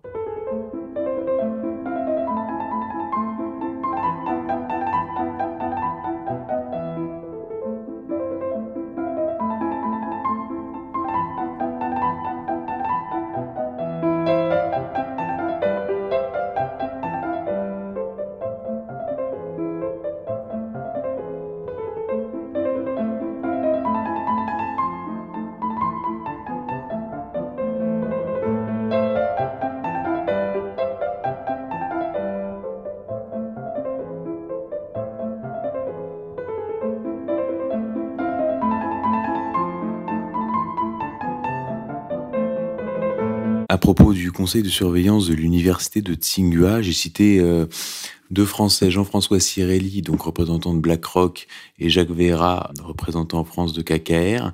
Alors, à noter, euh, tous deux sont membres du club des juristes. Alors, euh, le club des juristes, c'est aussi important, c'est une vraie structure de l'État profond français. Alors, ils sont pas plus euh, juristes que les autres sont universitaires. Hein. C'est un, une structure très bizarre. La liste des membres est accessible sur Internet. Alors, c'est présidé par Bernard Cazeneuve, l'ancien Premier ministre Bernard Cazeneuve, qui a été nommé en revenant d'une réunion du Bilderberg en 2018. Alors on retrouve euh, François Sureau qui a écrit Les Statuts d'En Marche et qui se plaint du recul de la liberté d'expression en France, mais ne refuse jamais une invitation de la LICRA.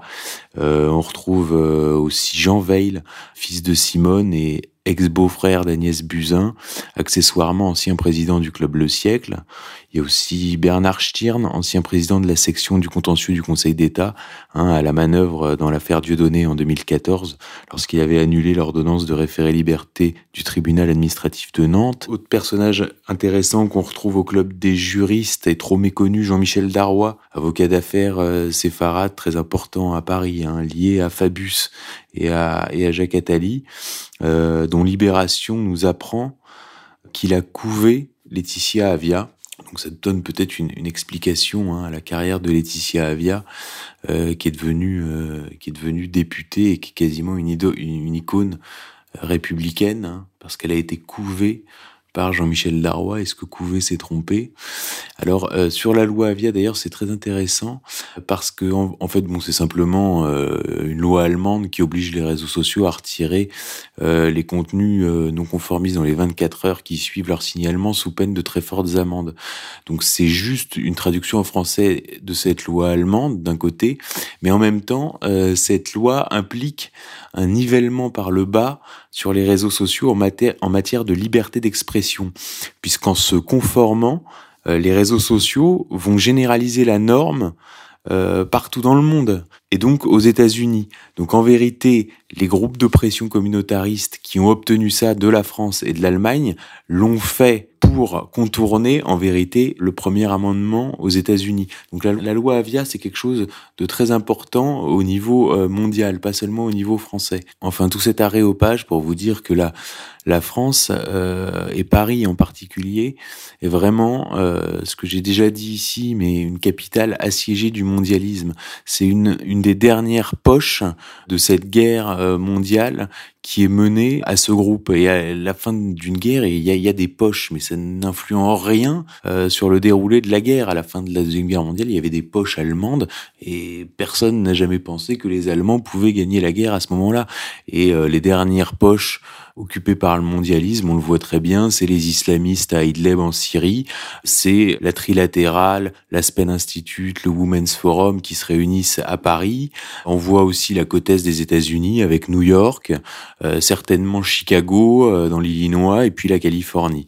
Donc euh, cette, ces dernières poches sont en train de, de résister à la vague et on voit ces agents utiliser effectivement la crise du coronavirus pour continuer à croire à leur projet. Alors, pour expliciter cette chute euh, du mondialisme, je vais faire un petit rappel de la situation globale, puisque depuis les années 90 et la chute du RSS, on était entré dans ce qu'on avait appelé la, la fin de l'histoire, la marche irrésistible du nouvel ordre mondial, avec dès 1992 Maastricht, puis l'extension de l'OTAN, qui aurait dû disparaître en même temps que le pacte de Varsovie, euh, suivi par les guerres dans les Balkans le 11 septembre, la lutte contre le terrorisme, l'Afghanistan, euh, l'invasion de l'Irak, les printemps arabes, la guerre en Libye, la guerre en Syrie, qui devait être la guerre d'Espagne de la Troisième Guerre mondiale, une sorte de répétition euh, générale avant la grande conflagration. et le point de bascule, ça a été 2013, quand Barack Obama a refusé euh, le plan euh, Fabius d'intervention en Syrie pour destituer Bachar al-Assad, puisque Fabius soutenait explicitement Al-Qaïda, dont il expliquait qu'il euh, faisait du bon boulot. L'année suivante, 2014, Poutine a trahi le nouvel ordre mondial sur l'affaire de la Crimée. L'expression trahi le nouvel ordre mondial vient du diplomate américain Christopher Hill.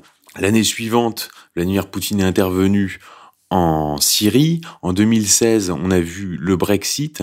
Alors le Brexit, c'est important parce que des gens ont, on, a pu dire oui, euh, mais après tout, la Grande-Bretagne n'était pas dans l'Union européenne et euh, l'élite britannique de la City euh, voulait du Brexit. En vérité, c'est très important puisqu'il faut comprendre que psychologiquement, la construction européenne et le mondialisme reposent sur le on ne peut pas revenir en arrière. C'est ça l'opération psychologique auprès des masses. Et même si le Brexit pouvait arranger certains, il est évident qu'au niveau du noyau dur du nouvel ordre mondial, il ne pouvait pas être inscrit dans ses objectifs. Parce que, je vous le dis, c'est une opération psychologique dont le mot d'ordre est on ne peut pas revenir en arrière. Donc Brexit effectif depuis le 31 janvier dernier. Hein. Donc la marche continue, investiture de Trump 2017. Euh, et là, la France en 2017 prend un chemin différent.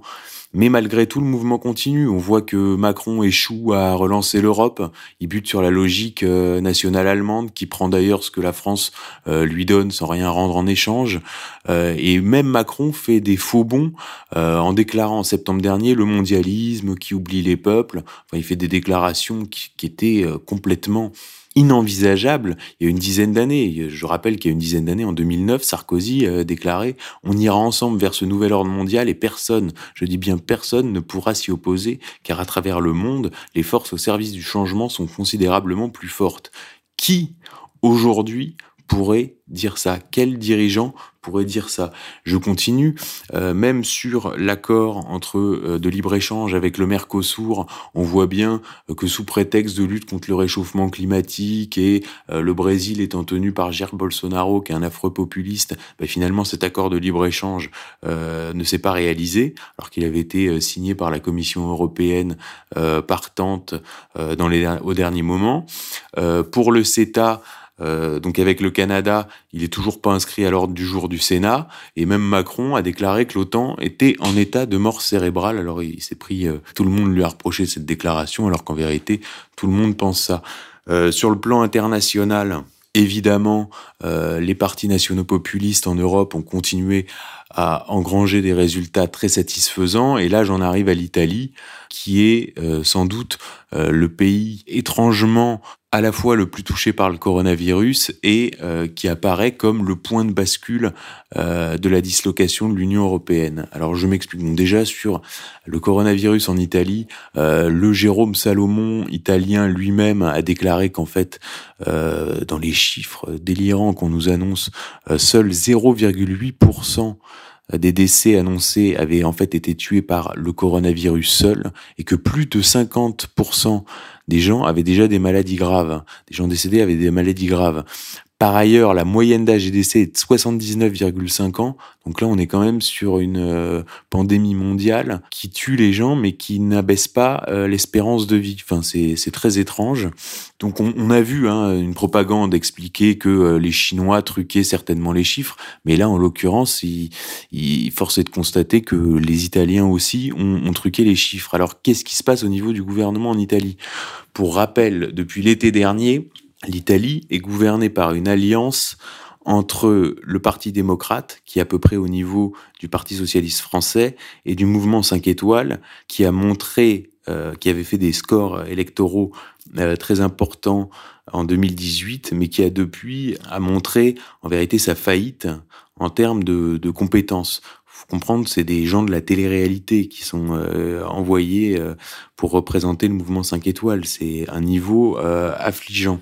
Et on peut même se demander si le mouvement 5 étoiles, à la manière de, de Syriza, a pas été discrètement poussé. Je rappelle Syriza, qui était cette gauche radicale grecque, qui avait été monté pour contrer Obdoré, qui était arrivé au pouvoir, qui évidemment avait tout trahi, mais qui surtout dans son programme comportait un point important qui était l'ouverture euh, des frontières et son arrivée au pouvoir, il me semble en 2014, avait accompagné l'ouverture des frontières euh, de l'Europe en Grèce et euh, la déferlante migratoire. Et sur le 5 étoiles, on peut se demander s'il n'a pas été poussé discrètement. Mais bon, dans un premier temps, il avait fait son alliance avec la Ligue du Nord, alliance qui a été rompue quand Matteo Salvini a quitté le gouvernement. Il a lui-même reconnu après coup avoir marqué un but contre son camp.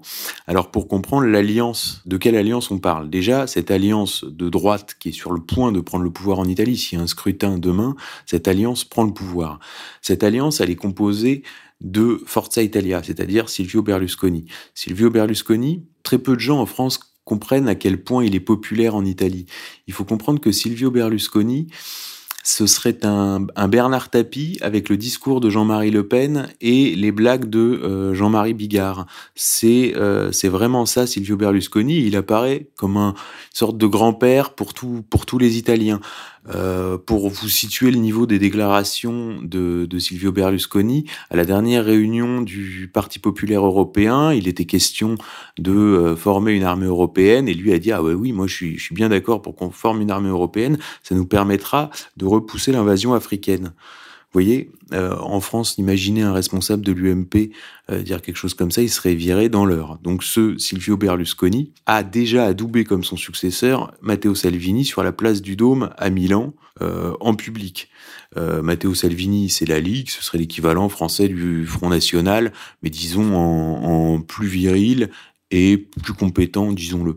Et ces deux forces sont alliées à Fratelli d'Italia, qui est la continuation du MSI, donc qui revendique euh, l'héritage de l'Italie fasciste. Donc imaginons une alliance qui irait de l'UMP, mais qui serait vraiment de droite jusqu'à l'œuvre française en France. Enfin, c'est vraiment euh, inimaginable. Et le fait que ce soit inimaginable prouve à quel point la chape de plomb euh, sur la France est pesante. Hein, quelque chose de très simple. Et cette alliance, en Italie, je le répète, s'appelle l'alliance de, de centre-droit. Et il faut savoir que, par exemple, au meeting de, de, Salvini, vient en ouverture pour le soutenir des gens comme euh, Luca Toni. Luca Toni, qui est euh, l'attaquant champion du monde de foot en Italie en 2006, qui est le meilleur ami de Ribéry. Enfin, on n'imagine pas Thierry Henry venir soutenir Marine Le Pen en meeting. Enfin, ça, ça n'aurait, on ne se l'imagine même pas.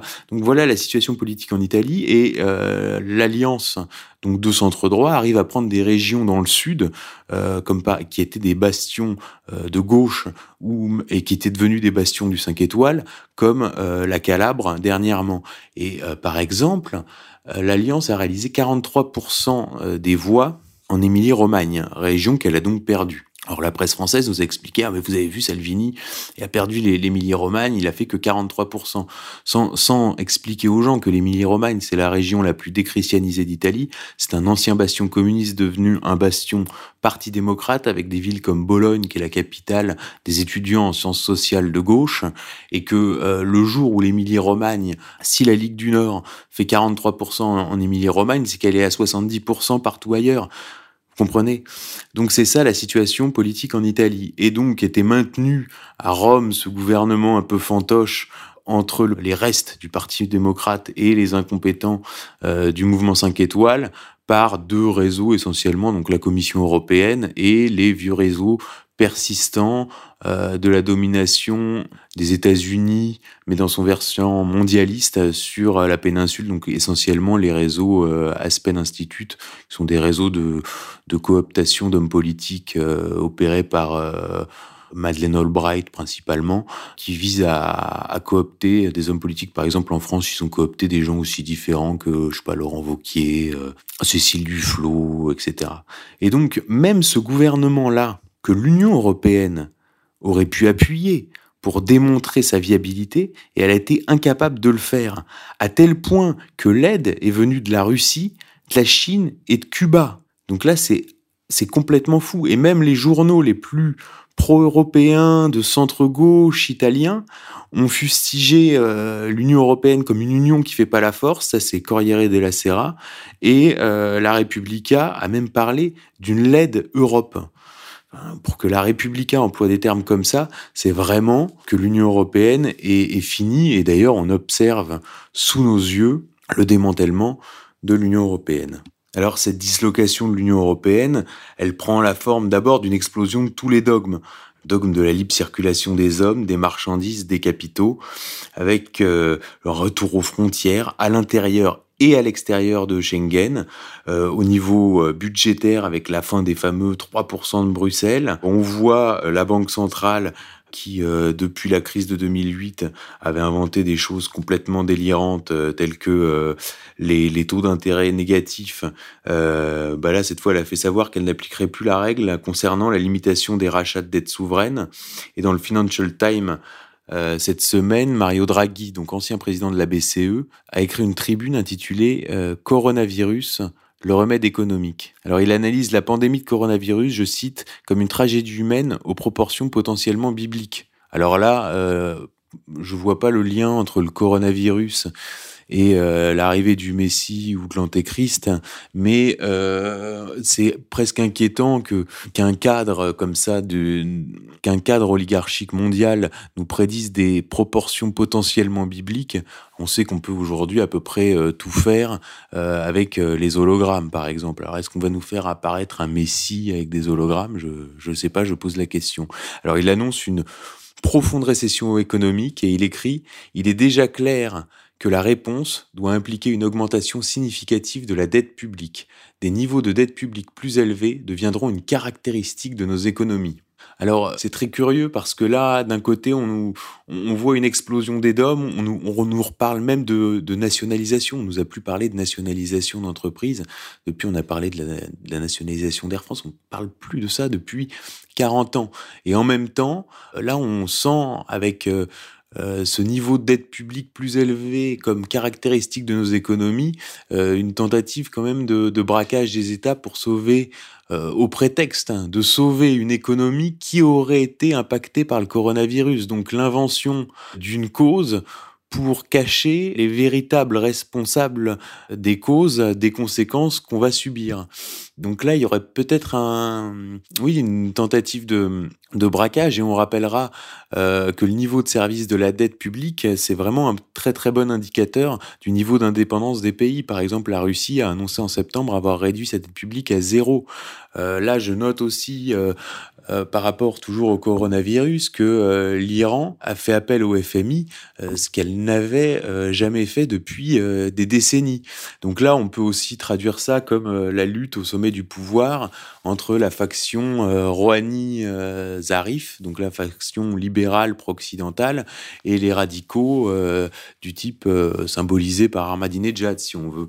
Et d'ailleurs, on peut se demander si l'attaque sur Soleimani, le meurtre de Soleimani, par les Américains en janvier. Ne s'inscrivait pas dans une alliance objective entre Trump et la faction radicale contre la faction euh, justement Rouhani euh, Zarif, donc Zarif ministre des Affaires étrangères. Donc je rappelle qu'il avait euh, signé le fameux accord avec John Kerry. Enfin bref, tout ce que nous annoncent ces niveaux de dette publique élevés comme caractéristique de nos économies, ça, ça revient à remettre une pièce dans la machine pour sauver le système financier et monétaire international hérité des accords de Bretton Woods, qui s'était transformé avec l'obligation d'emprunter sur les marchés financiers et la désindexation du dollar sur l'or en pétrodollars.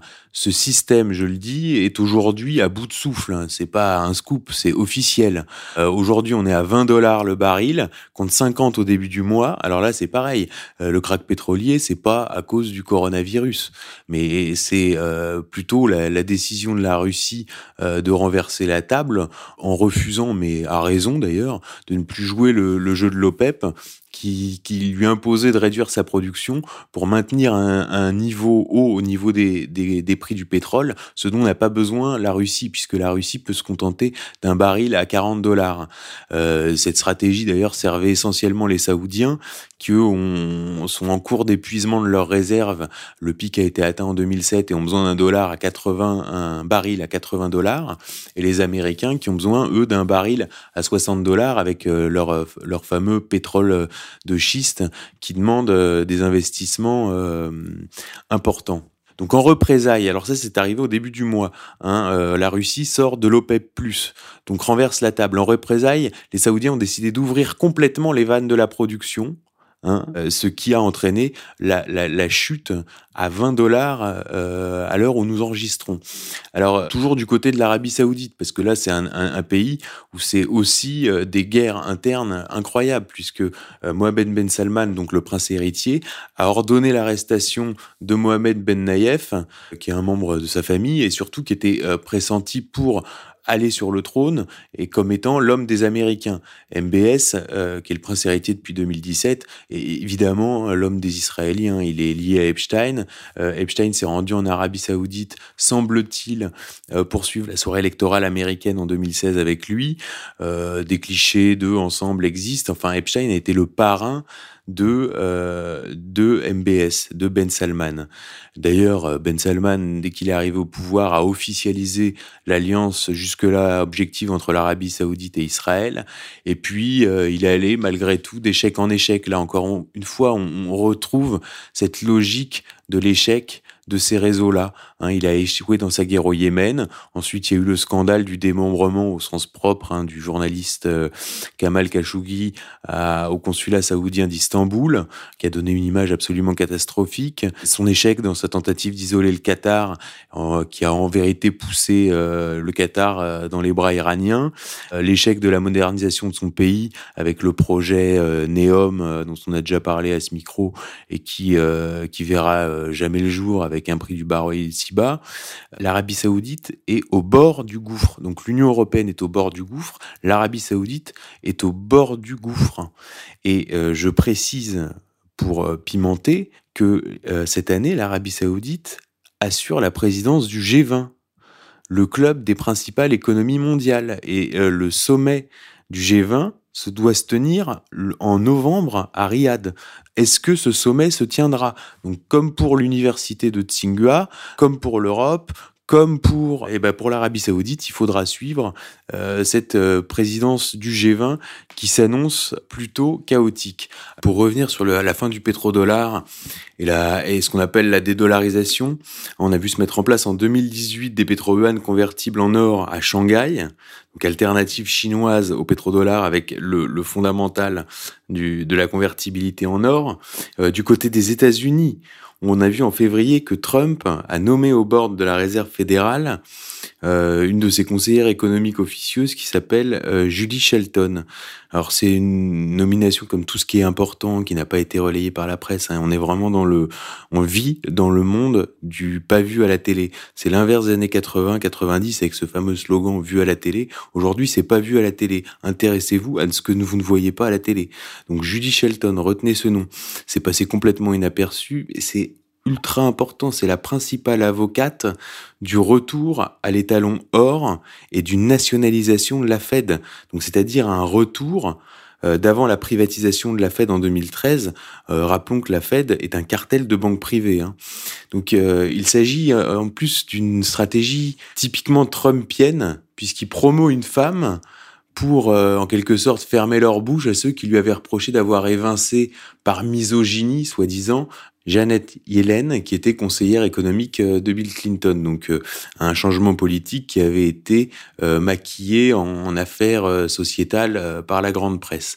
Alors Judy Shelton, c'est vraiment un personnage à suivre et je le dis de par ses, déclarations et ses écrits passés. Hein. Elle, a elle, a décrit la, la Fed comme une agence voyou et elle est opposée à la Fed en tant que cartel, ce qui est une véritable révolution. Et dans une interview en 2019, elle indiquait ne voir aucune référence à l'indépendance hein, dans la législation euh, de la Fed. Donc vraiment, il y a une menace euh, qui pèse sur la réserve fédérale par l'administration Trump. Donc là, c'est encore une fois un démantèlement en cours euh, d'un nœud stratégique, je dirais, de la gouvernance mondiale. Alors cela dit, le retour à l'étalon or, même s'il est beaucoup plus vertueux, hein, ne résout pas la question du cours de l'or, du prix de l'or qui est fixé, donc ce qu'on appelle le, le, fixing de Londres, qui, est, qui était fixé jusqu'en 2004 dans les bureaux de la banque Rothschild euh, à Londres.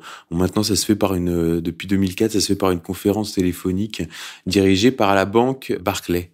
Ce qui est intéressant, encore une fois, donc à la tête du fixing de Londres, on retrouve Barclay, dont le président Jess Talley est actuellement visé dans une enquête relative à l'affaire Epstein. Donc je vous le dis bien, l'affaire Epstein, c'est le trousseau de clés qui ouvre toutes les serrures. Et observez bien, nous on publie euh, un dossier de, un énorme dossier sur l'affaire Epstein avec la biographie détaillée de tous les membres de ce réseau, de leur interaction, comment ça fonctionne. Enfin vraiment, on explique tout dans le détail parce que ce sont des acteurs clés et dont l'évolution dans les mois et les années à venir euh, va être absolument déterminant pour comprendre ce qui se joue. Donc Gestalet est aujourd'hui visé et il a annoncé qu'il démissionnerait de la présidence de Barclay euh, au début de l'année 2021. Euh, alors au fixing de Londres, pour finir sur le fixing de Londres, alors euh, je, je, rajoute aussi que de la même manière que l'aspect cartel de banque privée de la Fed est actuellement remis en question, des négociations ont, au lieu se déroule entre Chinois et Britanniques euh, sur une forme de nationalisation, en tout cas de déprivatisation du fixing. Ces négociations devaient se tenir entre le 20 mars et le 1er avril. Pareil, c'est quelque chose à suivre. Alors pour l'heure, le fixing de Londres, les, autres banques du cartel sont Goldman Sachs, HSBC Bank USA, JP Morgan Chase, Morgan Stanley, Standard Chartered, Scotia Mokata, etc. Scotia Mokata, dont euh, un des responsables, Henri Jarecki, est évidemment un, pilier euh, du réseau Epstein. Euh, c'est pareil, on retrouve des parcours complètement hallucinants. Hein. C'est un ancien professeur de psychiatrie à la Yale Medical School. Donc comment un professeur de psychiatrie à Yale devient responsable, un des responsables du de la fixation du, du cours de l'or. Donc là, c'est vraiment des questions euh, très intéressantes auxquelles répond euh, en partie euh, l'affaire Epstein. Là, en abordant la Fed, on a abordé rapidement Donald Trump. Ce qui est intéressant euh, sur le volet du coronavirus, c'est que comme en France, le coronavirus prend la forme d'une lutte entre tenants du mondialisme et patriotes, sauf que jusque-là, les patriotes étaient, disons, en situation d'avantage, même si je précise que Trump n'a pas vraiment remis en cause les avantages des tenants du mondialisme pendant son premier mandat. Il a plus effectué un travail de sape, donc affaire Epstein, affaire Weinstein, rupture avec le politiquement correct, division des démocrates, et euh, pour ce qui est du peuple américain, puisque c'est eux qui votent, hein, nous, on nous serine à nous faire de la propagande anti-Trump, mais bon, on vote pas pour les États-Unis, euh, c'est les Américains qui votent in fine. On, s'adresse à nous en nous expliquant que Trump est fou, que Trump est ici, que Trump est... Mais nous, on vote pas, ça sert à rien de s'adresser à nous. Donc ce que voient les Américains, c'est que pour l'instant, il a réduit le chômage. Alors est-ce que le coronavirus va faire remonter le chômage en flèche, euh, il semble qu'on se dirige vers ça. Mais est-ce que euh, les Américains en tiendront rigueur à Trump? C'est pas sûr. Alors pour l'heure, ça s'annonce quand même compliqué les élections pour les démocrates, puisque comme pour 2016, il a fallu qu'ils truquent euh, leur primaire pour pas que Bernie Sanders arrive en tête. Donc là, on se retrouve avec Joe Biden, qui est un vieillard sénile pédophile, avec une histoire sordide. Hein. Son storytelling, c'est qu'il a perdu sa femme et son fils, puis après il a perdu son autre fils. Enfin, il, y a des tas d'affaires autour de lui. Euh, enfin, vraiment, on voit pas comment euh, les démocrates peuvent gagner dans une configuration à la loyale, un peu comme euh, le nouvel ordre mondial ne peut pas gagner face à la Chine dans une configuration à la loyale. Donc là, il y a plusieurs choses. On voit que Trump a été rétif à à montrer des réticences, à paniquer face au coronavirus, exactement d'ailleurs comme le, le président de la région de Vénétie, Luca Zaya, qui est de la Ligue du Nord, qui au début a dit qu'il n'y avait pas de quoi s'affoler, et puis qui finalement s'est aligné pour des raisons électorales avec Matteo Salvini sur une ligne euh, il faut tout fermer, il faut tout fermer et aller dans la surenchère, ça c'est la tragédie de la logique électorale. Mais là, Trump, qui lui est aux affaires, a essayé de minimiser au début. Alors, notons plusieurs choses. Euh, techniques. Déjà, le confinement aux États-Unis ne se déclare pas au niveau euh, fédéral, c'est au niveau des États que ça se joue. Donc euh, tout ça est pour l'instant très complexe.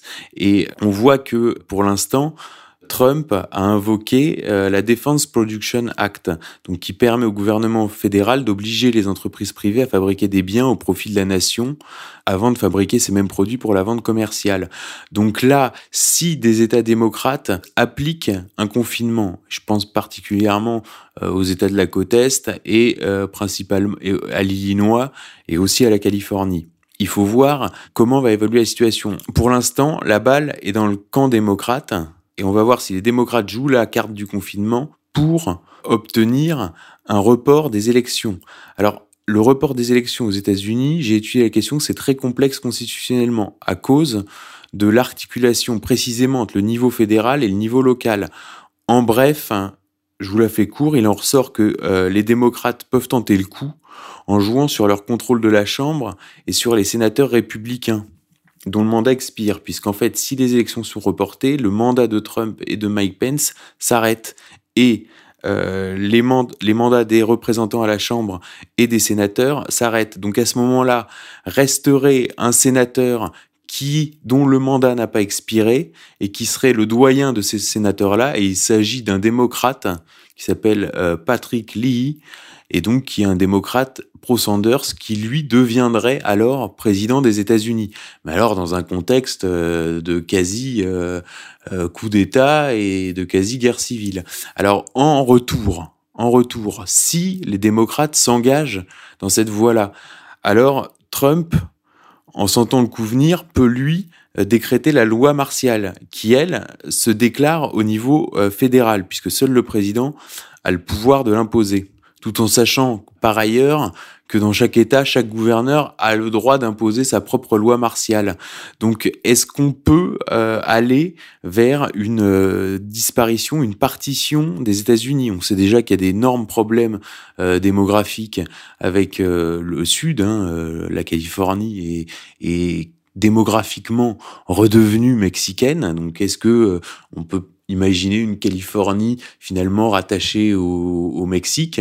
Euh, le jour où il y a un référendum Est-ce que la, la, Californie doit être mexicaine vu l'augmentation de la population euh, d'origine mexicaine? Pourquoi ils voteraient pas oui pour que euh, finalement cet État soit rattaché à leur pays d'origine? Donc on peut très bien imaginer ça avec pourquoi pas même une nouvelle guerre de sécession entre entre comme je vous l'ai dit l'Illinois, la côte est et puis euh, tous les États euh, pro-Trump. Donc voilà euh, tous les éléments de prospective que je voulais donner. Donc on peut prospectiver effectivement une disparition de l'Union européenne, un éclatement de l'Arabie saoudite, pourquoi pas un éclatement des États-Unis, et puis on peut aussi prospectiver, je pense, la fin de la, démocratie libérale. Alors de quel côté tombe la pièce là pour le coup, que ce soit les mondialistes qui réussissent leur coup de force ou euh, les patriotes, de toute façon, on va vers la fin de la démocratie libérale qui, dans le temps et dans l'espace, euh, au regard de l'histoire, euh, finalement, n'aura été qu'un petit confetti. Hein, pour parler de l'Europe, c'est depuis la fin des années 70 qu'on est rentré en démocratie libérale en Espagne et au Portugal, et pour l'Europe de l'Est, c'est les années 90. Donc finalement, on est sur des, des périodes extrêmement courtes, et encore, quand les peuples ont voté, leur vote n'a pas été respecté, bah, que ce soit pour reparler de l'Italie euh, où la quasi-totalité des élections ont été trafiquées euh, dans l'après-guerre. Hein, L'exemple le, plus connu, c'est quand on a demandé aux Italiens est-ce que vous voulez la République ou la monarchie? Les Italiens ont voté pour la monarchie, puis finalement ils ont eu la République. Et puis plus récemment, pour euh, l'exemple qu'on connaît tous, bah, c'est le, le, traité constitutionnel européen qui a été appliqué euh, partout en Europe contre la volonté de, des peuples. Donc en vérité, la démocratie libérale est déjà morte, l'Union européenne est déjà morte, et ces structures vermoulues euh, vont euh, s'effondrer. Il faut pas penser que ça va être à cause du coronavirus. Si vous voulez, euh, l'URSS s'est pas effondré parce que des étudiants allemands ont essayé d'escalader le mur de Berlin. Non, la structure était vermoulue depuis une dizaine d'années et puis elle s'est effondrée d'un coup. Donc, donc le coronavirus révélateur de failles plus grandes, de contradictions plus grandes et révélateur d'un effondrement de structures qui, de toute façon, avaient vocation à s'effondrer. Voilà, vous pouvez retrouver euh, Fait et Documents en vous abonnant sur euh, faitdocuments.com. Vous pouvez retrouver toute notre enquête sur le réseau Epstein qui démontre la faillite intégrale de la presse française. Là, c'est pareil, la presse française peut aussi s'effondrer et la presse, euh, la presse en général il y a plus de 100 ans, euh, Nietzsche disait euh, encore un siècle de journalistes et tous les mots purons. On y est et la presse est complètement en train de s'effondrer. Le traitement de l'affaire Epstein en France a été absolument désastreux puisque je rappelle que tous les cadres du réseau Epstein sont français, à part Jeffrey Epstein lui-même, et toute la famille de Robert, Maxwell, de Ghislaine Maxwell est française, que Ghislaine Maxwell est certainement réfugiée en Dordogne dans le Périgord. Euh, que l'architecte d'intérieur de toutes les structures d'Epstein et euh, Alberto Pinto, qui est un architecte d'intérieur qui, par exemple, hein, a fait la décoration de l'Élysée, pour vous situer. Enfin, des exemples comme ça, je pourrais en citer plein. Donc la, presse française est en train de s'effondrer et toutes ces structures vont s'effondrer. Alors c'est pour ça, soutenez fait document qui, lui, ne va pas s'effondrer grâce à ses informations exclusives et grâce à son indépendance. Et euh, je vous donne rendez-vous dans les pages de Fait et Documents. À très vite. Au revoir.